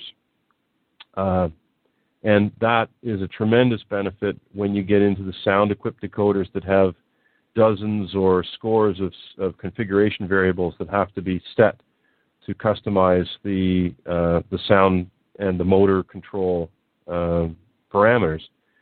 And instead of step entering stuff on your on your throttle, picking a CV, a configuration variable, and then manually typing in the register value and doing that over and over again, you can set up uh, uh, for a speed table on, on the computer. You can set up a graphical curve that's uh, that's logarithmic or hyperbolic, and you can push one button and it will program all of the related variables into the engine for you and enable it, the speed table. Uh, you can uh, do all your customizations. If you have a fleet of engines, you can program one locomotive, get it working absolutely perfectly, save that template file out, and copy it into every other locomotive in your fleet, uh, and have them all operate in virtually identical manner. Um, good grief. You can do uh, uh, detection of uh, where the locomotive is or where a locomotive is in your layout, and through transponding, you can determine what the locomotive's number is, and therefore you can do consist information. You could do almost like an automatic car control system with uh, RFIDs and interface that, and have scanners and detect things shunting in and out. You can uh, control all your signals based on transponding and location information. You can do, it just goes on and on and on. But, uh, you know, are you, at that point, why don't you just get train simulator software and, and, you know, I mean, it's, it's not at all the same thing in in reality because you haven't built any of the models in Train Simulator and, and whatnot, and it's it's not as tactile, obviously, but you can go as far as you want with it, or you can just use it as a as a tool to aid in the management of your decoders and uh, and their features. And I think that ultimately is is the the thing that most people will do is to especially if you have Digitrax, the new Digitrax SoundBug decoders, which require uh, a computer interface to allow you to put the custom audio uh, patches in to give you exactly what you want in terms of your your sound. Uh, and also ESU, uh, the Lock Sound decoders have a computer interface, their own computer interface for loading uh, digital sound patches into them. Uh, LocoBuffer USB allows you an interface to the Digitrax system, and you can run virtual throttles on the screen. Uh, so you can set up uh, two or three throttles with, say, a touch screen or whatnot, and you could do uh, in a yard uh, or dispatcher's uh, desk, you could have uh, half a dozen throttles on the screen and do all your CTC control for your layout because there's even Decoder Pro software has Panel Pro edition, which gives you all the CTC uh, icons for uh, control of your turnouts and signals. So it looks just like a traditional CTC panel at a at a real railroad. Uh, it it just goes on and on. There's so much to there's so much you can do. It's it's overwhelming, really. It sounds overwhelming. Certainly, Steve in the chat uh, seems to have computerized all his layout and recommends it to all. He uses uh, Decoder Pro uh, which is uh, freeware. Well, uh, uh, Chris, uh, Chris in New Zealand had also asked whether he can do self-installation of decoders on on his uh, engines, and I think that yeah, you can you can do self-installation uh, of decoders, and it's going to depend on a couple of factors. First is is your own skill level, your mechanical electrical skills, and each type of engine, uh, each manufacturer has a a certain methodology for the way that they they design and build their engines, and some of them are really lend themselves to DCC installations, and some of them are a complete nightmare, and you're better off to sell it and go buy another engine. Some can be incredibly difficult to disassemble, and some of them have no spare room inside them due to extra weight or just the way the mechanism is, is built, or they have split pickups older steam engines used to have uh, kind of left rail picks up from the from the tender and the right rail picks up from the engine and the other ones are isolated and if one of them was off the track you you lost all all your power but you you you're going to need to to have some some basic tools uh, you know a soldering iron uh, proper flux and solder uh, resin core lead free uh, a 30 watt pencil iron will do most of your work. Um, if you have a temperature controlled soldering station, it's a luxury, but they're down in price and they're they're wonderful to use because they, they maintain their their temperature and they have a nice little place to set the iron and clean the iron and set your temperature and everything on it. But uh, you know, wire stripper, uh, and if you have to start clearing out space inside the engine. Like I did an N scale install for uh, for a guy in a high hood Geep, and I had to cut away part of the part of the uh, the frame itself because there was just no room inside the the hood to put anything. And I had to go down and get the smallest Lenz decoder that was available at the time to fit into it. And you end up using stuff like a Dremel tool with uh, well, yeah, you, you get the cutoff disc uh, or the the carbide burrs, and you start cutting into this this white metal. I mean, you have to you have to disassemble absolutely everything. You have to take the motor out, the gears out, until you're just down to the frame. Mark it very carefully and and uh, start cutting. But you'll have the hacksaw and files, and you'll use a sharpie marker to get everything uh, marked out for you.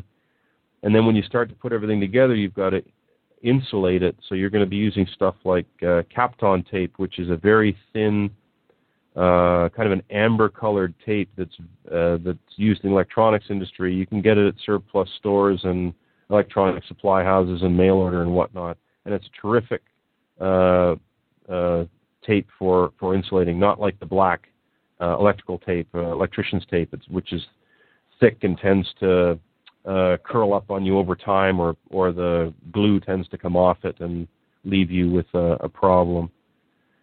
Uh, you need some shrink tube You can get it same places you get at the Kapton tape and use a heat gun or just a soldering iron or a lighter or a match or something to shrink it around the electrical connections you make so that you don't short out against uh, the inside of the, the frame or a motor lead or anything.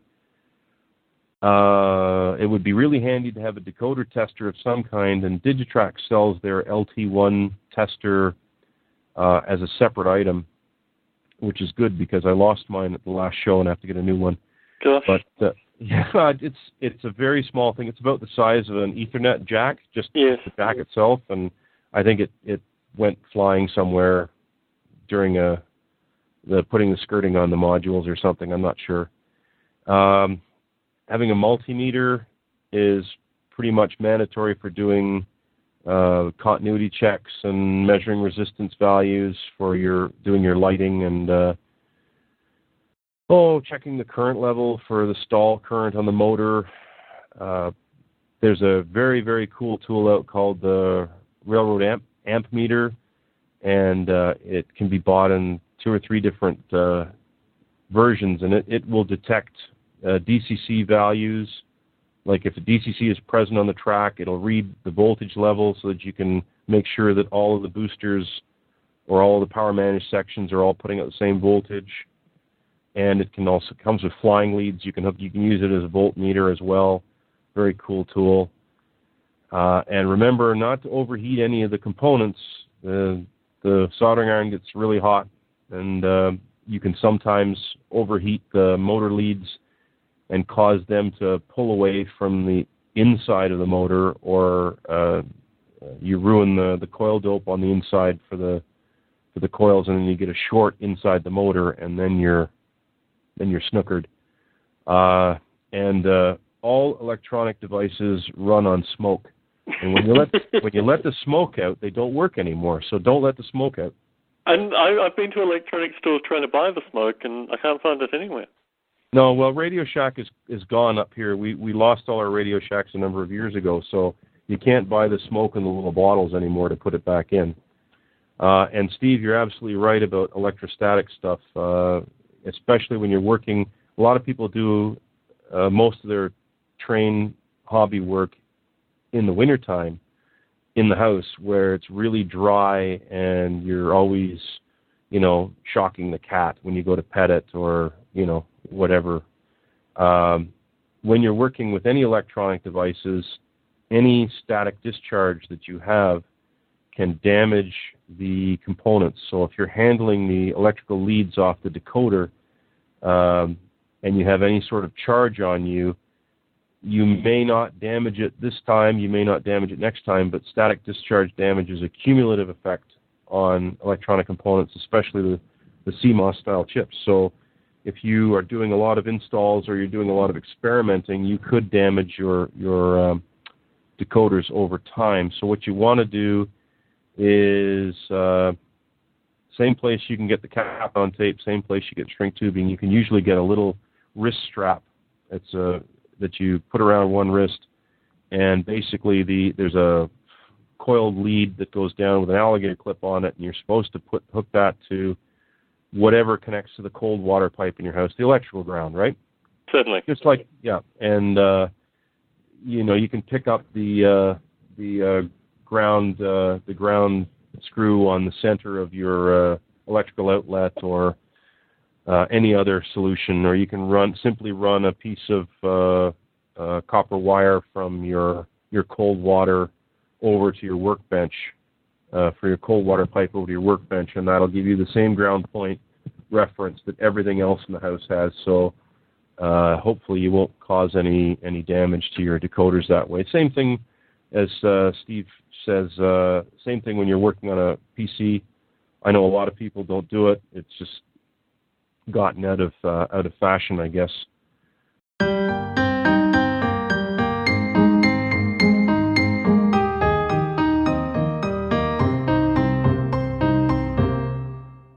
I'll talk a little bit about my uh, experiences through the past couple of weeks, actually, with regards to my shelf layout. So, having listened to uh, this evening's discussions, basically, I'd made every mistake possible um, in terms of using uh, what I thought was relatively solid lumber what I thought was relatively established joins, but actually just with regards to, I mean, I'm doing it all um, in N gauge, uh, but even the, the size screws that I'd used that I thought were small enough, I ordered um, a dozen of the Caboose Industries uh, hard switches, uh, but in turn actually ordered the wrong ones, the ones without the um, frog throws.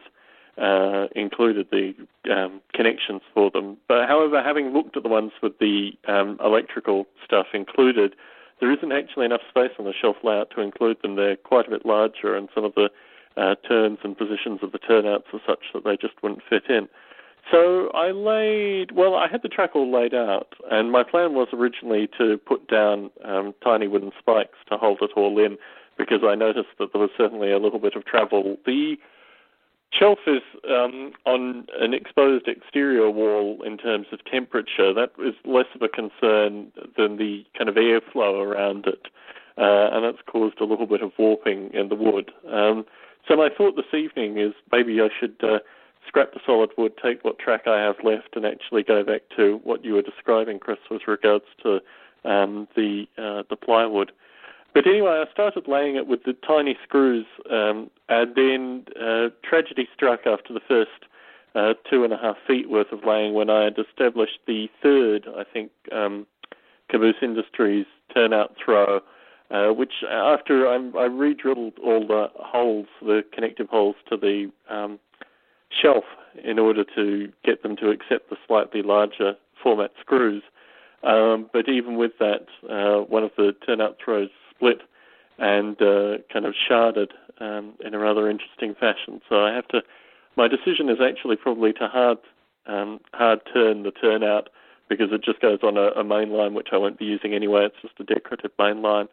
Uh, but at that point, I realised I had lay I had put out all the Christmas lights last weekend, um, and I'd come in having done all of that, and then attempted to start on the shelf layout. Uh, so I found kind of an hour and a half into it that I was probably too tired to do anything else, and I needed to do some replanning and rethinking with regards to it. But it was interesting because the layout, the actual track plan I designed in software, when I came to actually putting in the um, turnout throws, I realized that the software had not allowed me any space for the turnout throws, and then did a kind of strategic redesign on the spot. But looking at it more and more, um, and particularly with regards to my kind of decision with regards to N. I do have hankerings to go back to HO, and I'm looking here at the um, the Kato switcher that I purchased, which I really like uh, and have been using. It's uh, EMD NW2 in the Union Pacific colours.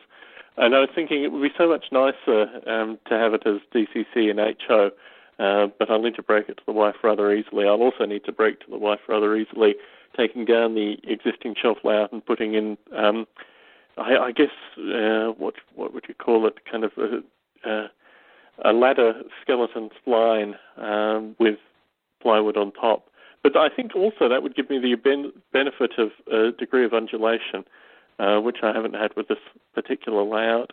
So I'm debating just as an exercise, finishing laying all the track and actually operating on it for a few months, just to uh, to make a few more mistakes and a few more things to learn from, and it's sufficiently solid. Uh, I've got a join with multi screws at the centre um, that I could probably take it apart and store it, um, and then replace the shelf with a, another shelf potentially in HO. The, it's interesting thinking about L, L shelf layouts and the maximum. Uh, a minimum turn radius possible in them, uh, and this is certainly something that I considered when I designed this one and when I designed the next one, which will have the same form factor uh, because it seems to be the perfect space for me in terms of just above my desktop computer and also in an area where I can do um, switching in the evening and work on it in the evening.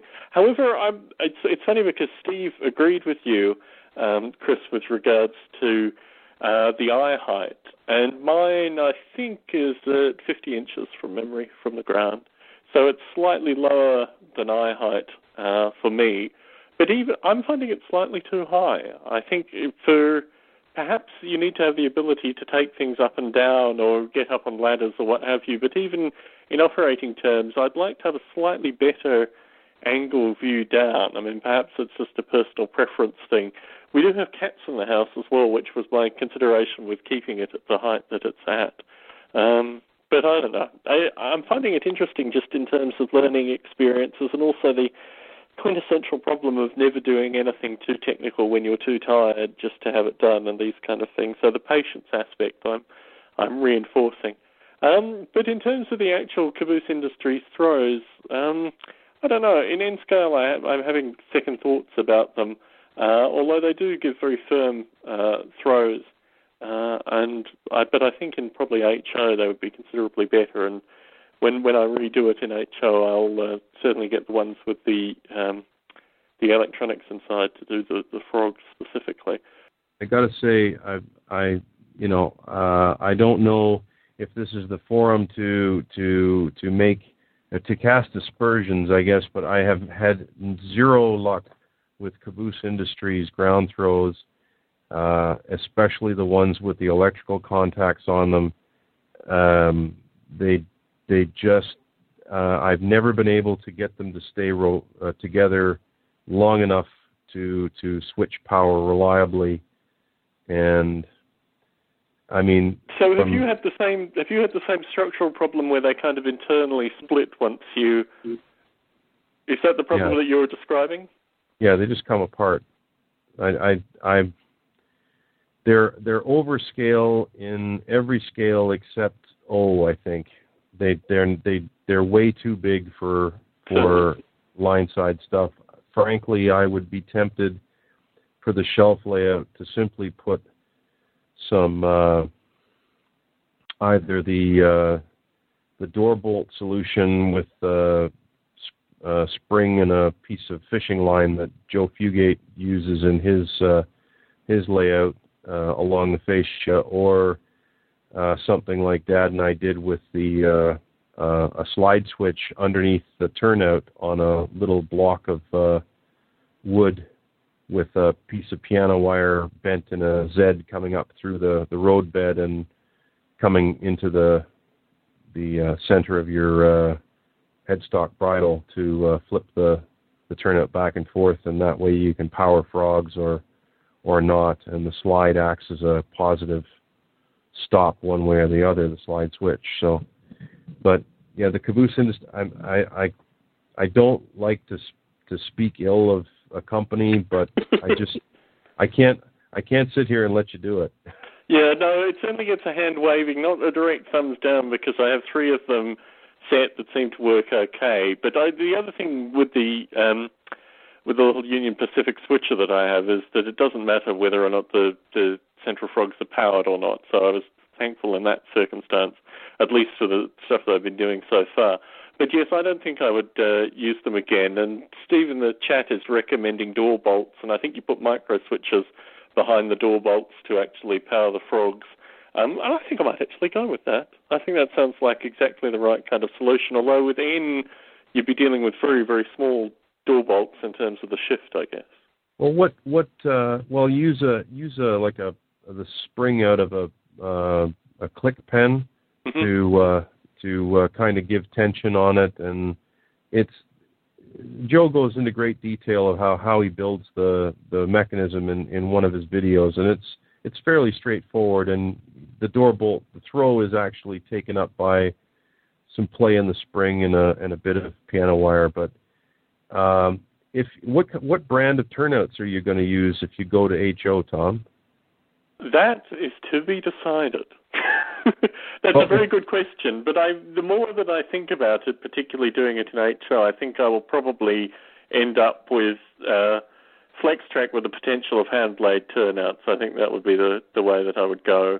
Just because in the, in the size shelf that I have, getting the right size turnouts and also the right kind of eccentricities in, in turnouts, I think it'd be a lot easier to just buy a jig and make a number of failed attempts at hand laid turnouts and then try one myself. I mean, in terms of actually getting it right, because the the eccentricity of the space, and particularly if I start putting, and this is an interesting question back with regards to your father's layout. How did you find the, the turnouts in the space, particularly after you shrunk? I mean, if you shrunk the dimensions, then you must have ended up with some very strange turnouts. Well, the interesting thing about uh, scale changes is that uh, elevations don't change and uh, turnout frog numbers don't change. So we used uh, number four uh, Atlas turnouts pretty much everywhere uh, through the whole layout, and the issue there was that that the connecting tracks between turnouts, the uh, frog to frog distances and everything, kind of got shorter, so that in certain areas you didn't have a car length between between uh, fouling points anymore. So it just makes you have to plan your moves better. You can't leave things in all the spaces you could on the in the real drawing. You have to you have to go back to the the runaround track in front of the station and and pick up another car and bring it over and take it up the switchback sort of thing. It's it's it's not horrible. It doesn't stop the show, but uh, I'm just thinking if if you were to use maybe uh, Peco turnouts, they have the the over center spring on the uh, on the points, and you can just flick them with your finger, and you don't need any mechanism at all uh, uh, external to that, right? Very good, very good. Okay, well that's that's certainly a a way to speak. I've, with regard to Atlas, I've had no problem with Atlas and N. In fact, the, the track has oh. been the best part. Um, but uh, that's very interesting. That's very interesting, and it would almost lend itself to a kind of British theme as well if I use Peco. Hmm. Okay, all very good, Chris. All very good. Oh yeah, but if you're going to do a British theme, you have to get bullhead rail and chairs, and then uh, you know. certainly, certainly. But anyway, I, I, once once I've completely destroyed this layout in front of me, I then have to do the repitch and the rebudget for the wife. So management approval will uh, will need to go on. But I mean, I think I think I've probably got a, at least four months more damage to do. Although I have to agree with you, the caboose industry, um, the caboose industry turnout throws has not been a particular success. And even in Duncan's absence, Duncan, when I met him, probably what six months ago now, gave mm-hmm. me one of his particular servo turnout throws. I think if I move to uh, HO, I may consider looking at his servo stuff, if nothing more, because I think it gives me more kind of eccentric possibilities in terms of where I could actually put the uh, the turnouts and these kind of things if they weren't all uh, physically accessible or manually operated. The stuff that I found with regards to positioning turnouts here, and it's interesting with regards to your father's layout. I'm just in my own mind, I envisage most of the turnouts actually being in in closer. Um, so I guess on the lower the lower two track levels. Are the turnouts at the back of the layout, and are you using the, the door handle configuration to actually throw those turnouts at the back of the layout? Uh, yeah, there's a couple of turnouts at the very top of the the uh, the layout, and the interesting thing is, as you're going up in elevation, you don't have a straight shot with the uh, with the uh, any sort of actuator. Uh, what I did is I went to a local hobby shop that caters to the RC plane, uh, RC aircraft uh, crowd, and I picked up a bunch of clevises and yokes and bell cranks and uh, braided sli- uh, braided cable and sleeve and little uh, P clips and whatnot, and made up all sorts of little mechanisms and and uh, redirects to get the control from the fascia up to wherever the the micro switch or sort of the slide switch underneath the turnout was. So there's a couple of really convoluted ones, but the majority of them are fairly straightforward. Just a uh, a threaded threaded rod, um, like an aileron or elevator control rod, from the uh, from the switch uh, right out to the front of the, the the fascia, and most of them were fairly easy to arrange. If you're going to keep everything on one level, you could you could do that sort of approach, and it would be really straightforward you don't have to go and buy stuff at the hobby shop either. If you unfold a, a wire coat hanger and use a pair of linesman's pliers and a little uh, threading die, you can make up your own your own control rods as well, right? Certainly. And just uh, epoxy on some uh, small wooden uh, drawer knobs or something on the end of them, paint them up. Interesting. Well, doesn't have to, this hobby does not have to be expensive. There's an awful lot that can be done with found materials or recycled materials, reclaimed materials. Uh, one of the, the most popular things I've seen lately for kind of modular, or portable, or quick layouts is to just get a hollow core door and throw it onto the onto some shelf brackets, and you're done. You've got your your uh, your baseboard is ready to lay track on. Uh, if you were to take apart a bifold uh, uh, door, you'd have what uh, 12 feet of layout, uh, 16 inches wide, in what a couple of minutes. Uh, the only problem with hollow core doors is, of course, there's no uh, there's no internal structure, or there's a foam internal structure, like a piece of extruded um, styrofoam. So when you're trying to drill through for your electrical wiring runs or your uh, turnout throw mechanisms, you you sometimes end up with not you, you drill the hole and then try to put the wire down through, and it kind of gets caught up in the in the insulation in the middle, and it won't doesn't make it through to the other hole on the other door, on the other skin of the door. It, it, but by and large, if you were using, uh, let's say, Peco turnouts, and you didn't have to put any mechanism through, and you're just going to finger flick the turnouts, then you're done. You're you've got a fairly stable, uh, lightweight base that goes up in minutes, uh, and you don't have to build any structure yourself. If you wanted to put a, a fascia along the front, you could get a couple of strips of masonite and uh, screw or glue them to the front uh, to give you uh, a little bit of depth and dress it up. But uh, other than that, you're done quickly. In terms of uh, Chris Shorthouse's questions, have we covered everything he asked? Oh, good grief, no, no. There's much more. uh, uh, well, he, he asked a number of really good questions, and and um, you know, I also had mentioned to you at the. I'd like to go and, deal with more of Chris's questions. I'd also mentioned to you at the the show last week. Uh, somebody came up at about ten minutes before show closing, and he'd never never been to a train show. He'd never been to. Uh, wasn't involved in the hobby, but was really interested in it, and uh, I'd given him my my email address to contact me because we were about to knock down and, and start packing up, and they were going to kick all the punters out at that time anyway. So uh, he did get in touch with me a number of days later, and he had spoken to a member of the large uh, O scale club, uh, like the uh, traditional two rail O scale club that's been around for about 50 years in the city here. And uh, he got the impression from this fellow that uh, that you needed a huge basement uh, and a huge investment in time and money to get involved in the hobby, and he was a bit turned off by this, thinking that he couldn't uh, he couldn't participate in the hobby at this at this point. And I thought that was really unfair, and I'd like to kind of use the the shelf layout discussion and modular layouts and micro layouts as a as a way to debunk that that whole um, as I said, mortgaging your house to be part of the, the model railway hobby. I don't think that's necessary, and I don't think it's uh, it's good advice or good uh, good statement to have been made to this newcomer uh, who was who expressed an interest.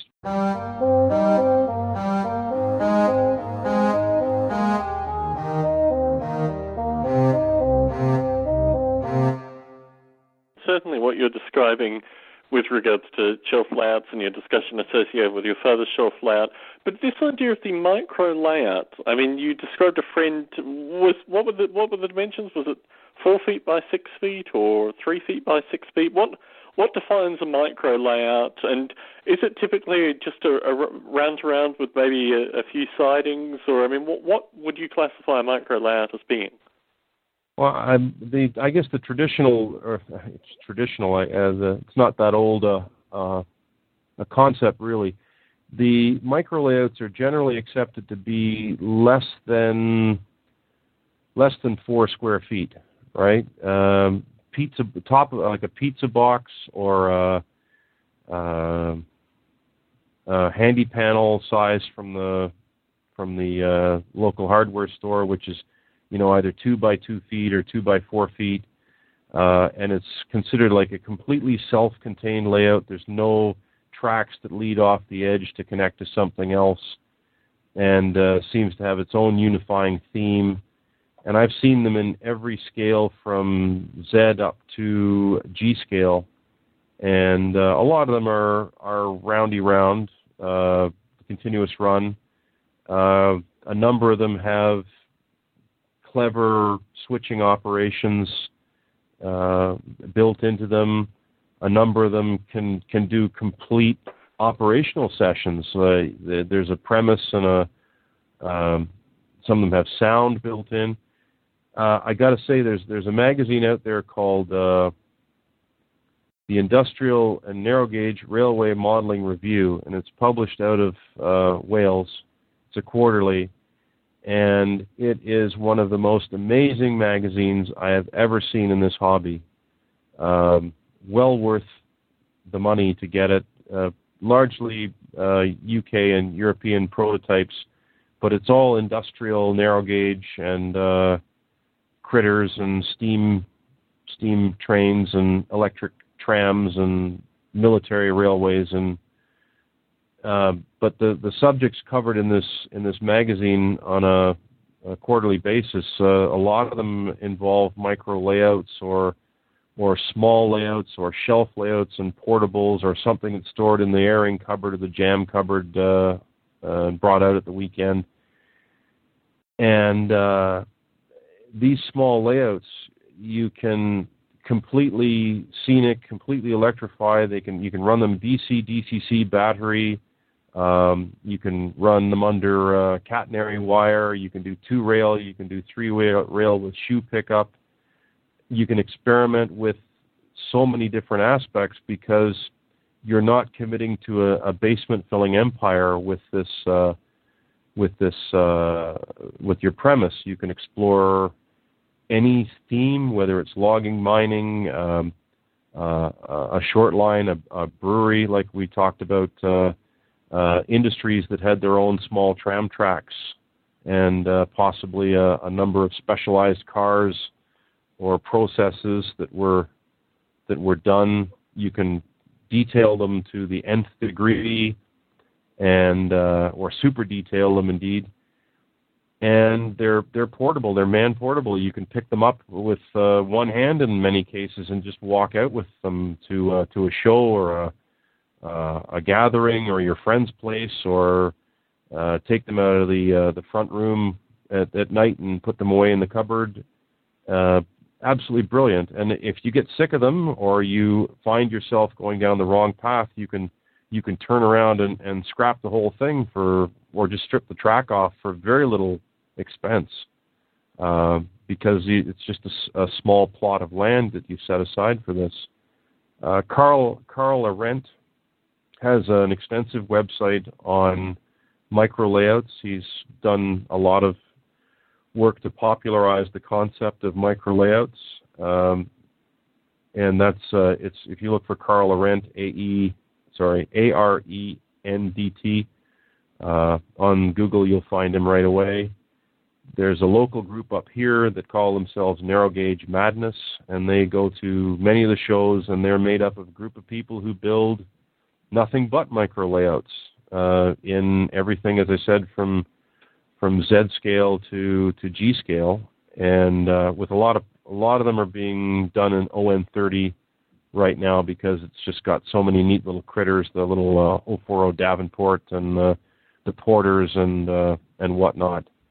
So when you say uh, G scale, uh, is it one, is it a comparable scaled micro layout for G, or is it a similar similar dimensional layout with G going on it in some way?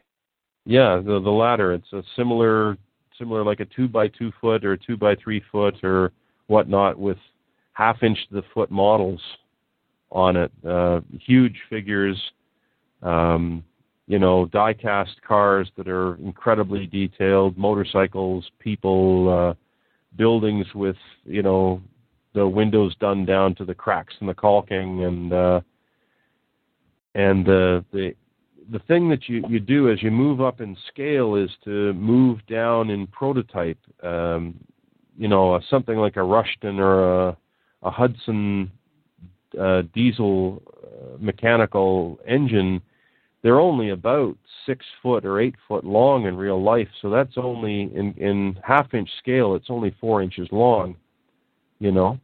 Uh, and you can easily mo- motorize that with uh, with a you know an AHO uh, mechanism, four wheel mechanism, and there's some even some O scale mechanisms that'll work, uh, ON30 mechanisms that'll work, which is HO gauge. So not much difference. There.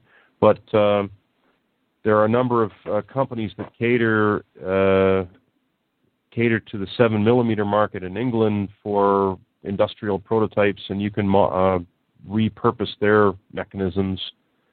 And uh, what you end up with is this uh, tremendously detailed scene with uh, a railroad theme associated with it, and that stuff's big enough to put sound systems in and lighting systems in, and it's big enough to track well, even though it's a small prototype. And uh, you know, operational possibilities are not so great, but what I find a lot of the micro layout builders are doing is they're they're exploring various themes. It's almost like they're painting or sculpting, and uh, rather than being a a uh, uh, pipe smoking, striped hat wearing model railroader archetypical in the basement, they're they're going out in the field uh, with their their palette and and brushes and they're looking at something and trying to reduce it onto a canvas.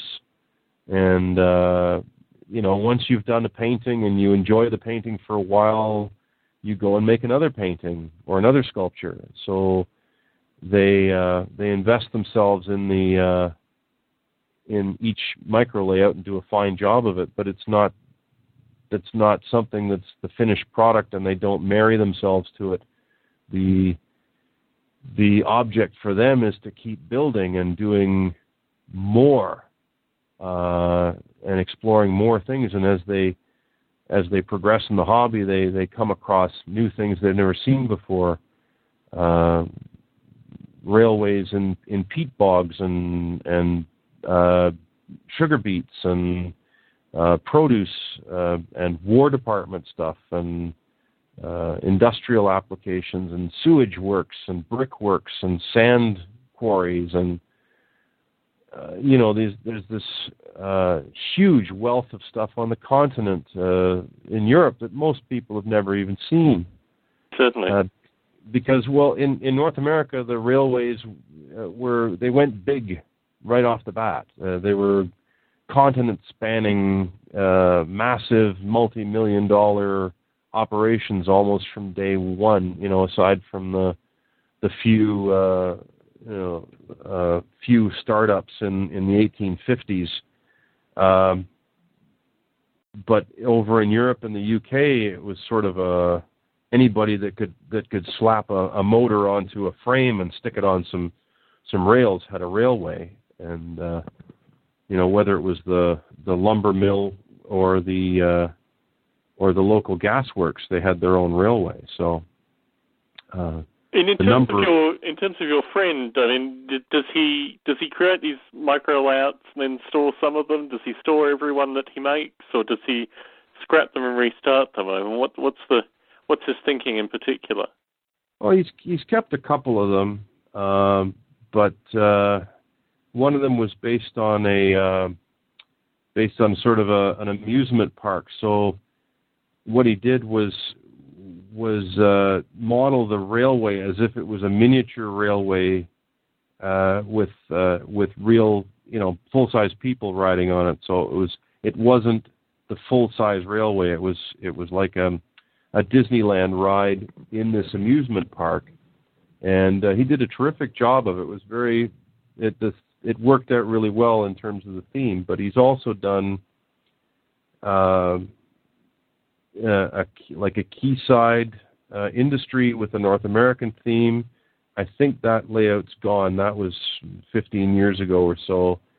Uh, he's done uh, multi-level uh, multi-level layouts in in seven millimeter scale with the higher level tracks uh, being done in in N gauge, so very very narrow and the lower level track in HO gauge, 16.5 millimeter, so a wider gauge, but everything built to 7 millimeter scale. And uh, the one was like a the the narrow gauge one was a feeder for the the wider gauge one. It was, it was all very clever stuff and very excellently done brickwork on the buildings and uh, clever seam blocks so that there was actually three different distinct seams in this very small layout that you could look at with an elevated roadway above it with uh, an accident occurring on that, and then uh, brick buildings and, and whatnot. Um, currently, he's done one with a kind of a it's a uh, an orchard uh, theme with a stable and a a drive shed and uh, uh, fetching looking figure on a Vespa motor scooter and uh, small small scene with a sports car and and the, this this train trundling through it every once in a while towing a small small locomotive towing a couple of uh, flat cars with box boxes of produce on them. But it's uh I think he keeps probably one in three.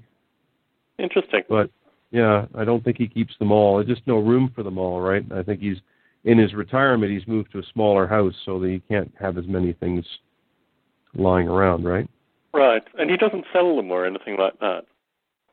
Well, um, not that I'm aware of. I, I, I don't think he's ever bothered to. I don't think he thinks of them that way. They're not they're not something that you invest in in order to create some sort of uh, resaleable item. I think he's he's just exploring art in a different way than than other people do. It's he's got the kinetic factor and he's doing the the uh, structure building and sculpting and the scene the staging almost like um, uh, a short story, right? He's he's putting together a uh, a visual short story. Right, right.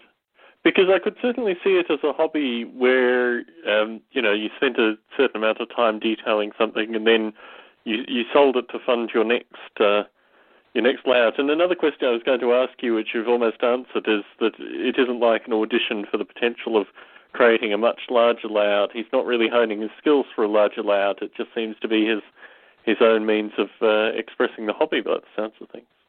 Well, every every time I see uh, one of his new creations, I see something else that's that's new. A new locomotive that he's built from scratch uh, over a like the superstructure built over a um, a commercially available mechanism or a highly modified uh, commercial offering um, or a new a new figure that he's uh, uh, cut apart and and re reposed and and blended everything. And then he's he's a very fine figure painter. He has a a website that he's put together on figure painting and his own techniques for that. Um, it's it's more of a just a refinement overall. Everything every time is a little bit better. The trees are better. The the the weathering on the wood is better the the ground cover is better. It's, uh, it becomes more convincing as he as he builds his skill level but he's not he's not using it as a test coupon to build a larger basement empire. Uh, you're absolutely right. It's just uh it's you know, uh, if he was oil painting and he only, he, it was if he was oil painting, he only afford one canvas, and after he'd finished the masterpiece and stood and stared at it for a while, he he coated over it with the palette knife and and then started painting again. You know, uh, but uh, it, it the whole group of the narrow gauge madness people are. Uh, uh, they're a stunningly talented group of people in their own ways. Uh, I've seen some of the most amazingly realistic looking models uh, rusted out old hulks of uh, car bodies uh, sitting uh, beside under underneath a tree, half buried in the dirt, and uh, a small uh, diesel locomotive trundling by it. You know, uh, I'm just amazed at the level of skill that's displayed by these people, and they they choose to express it very individually. They're not they're not part of a modular group which they could be. I mean, there's easily enough of them to build a, a quite a, an extensive modular layout, but that would mean compromising uh, each one's own personal um, uh, vision, I guess, to to present a, a, a coherent uh, whole entity.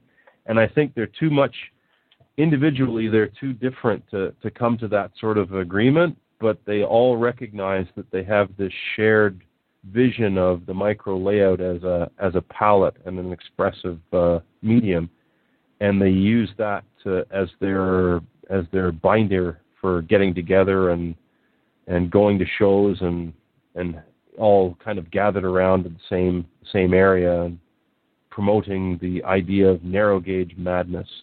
It's contagious. Certainly, certainly. Have you let me talk for two hours? More than two hours, in fact. It's two hours and fifteen minutes. So, so management approval is, is definitely fading fast here. Um, my weekend may be spent hanging even more punitive Christmas lights associated with this. So I probably should should end the call by by thanking you very much, Chris. You've uh, you've offered so much insight once again this evening, and, and thankfully, hopefully all the call has been recorded. It still says that it's recording, so uh, we can live in hope. And Chris Shorthouse in New Zealand and everyone else listening in, you too can get the Chris Abbott approach. All you need to do is email questions into tom at modelrailradio.com or even better, consider joining the mailing list. So go to modelrailradio.com, see the mailing list link, sign up, and you can ask the wealth of information that is Chris Abbott directly via the mailing list. So, Chris, it's been wonderful to have the opportunity to, to chat with you this evening. You've inspired me to rip apart the past uh, few months' worth of work in front of me, or at least redesign it as I continue to muck it up more. And no doubt we'll, we'll have more questions for you. I'm not sure this probably isn't going to be the last podcast of the year. We have another one slated on the 18th at uh, 6:30 Pacific. Folks, we typically start about uh, 15 minutes earlier, um, and I think this show in particular because I'll have my other podcast recorded at 8 p.m. Yes, we won't be able to do another uh, two and a half hour podcast because I'll have Biota Live following up. Chris, it's been wonderful talking to you. I, I'm looking forward to our next discussion in a couple of weeks' time. And if folks who are interested, uh, again, emailing questions, I'll talk to you in two weeks' time. Chris, it's been fun as always. Take care. Thanks a lot, Tom. Talk to you soon. See ya. Bye bye.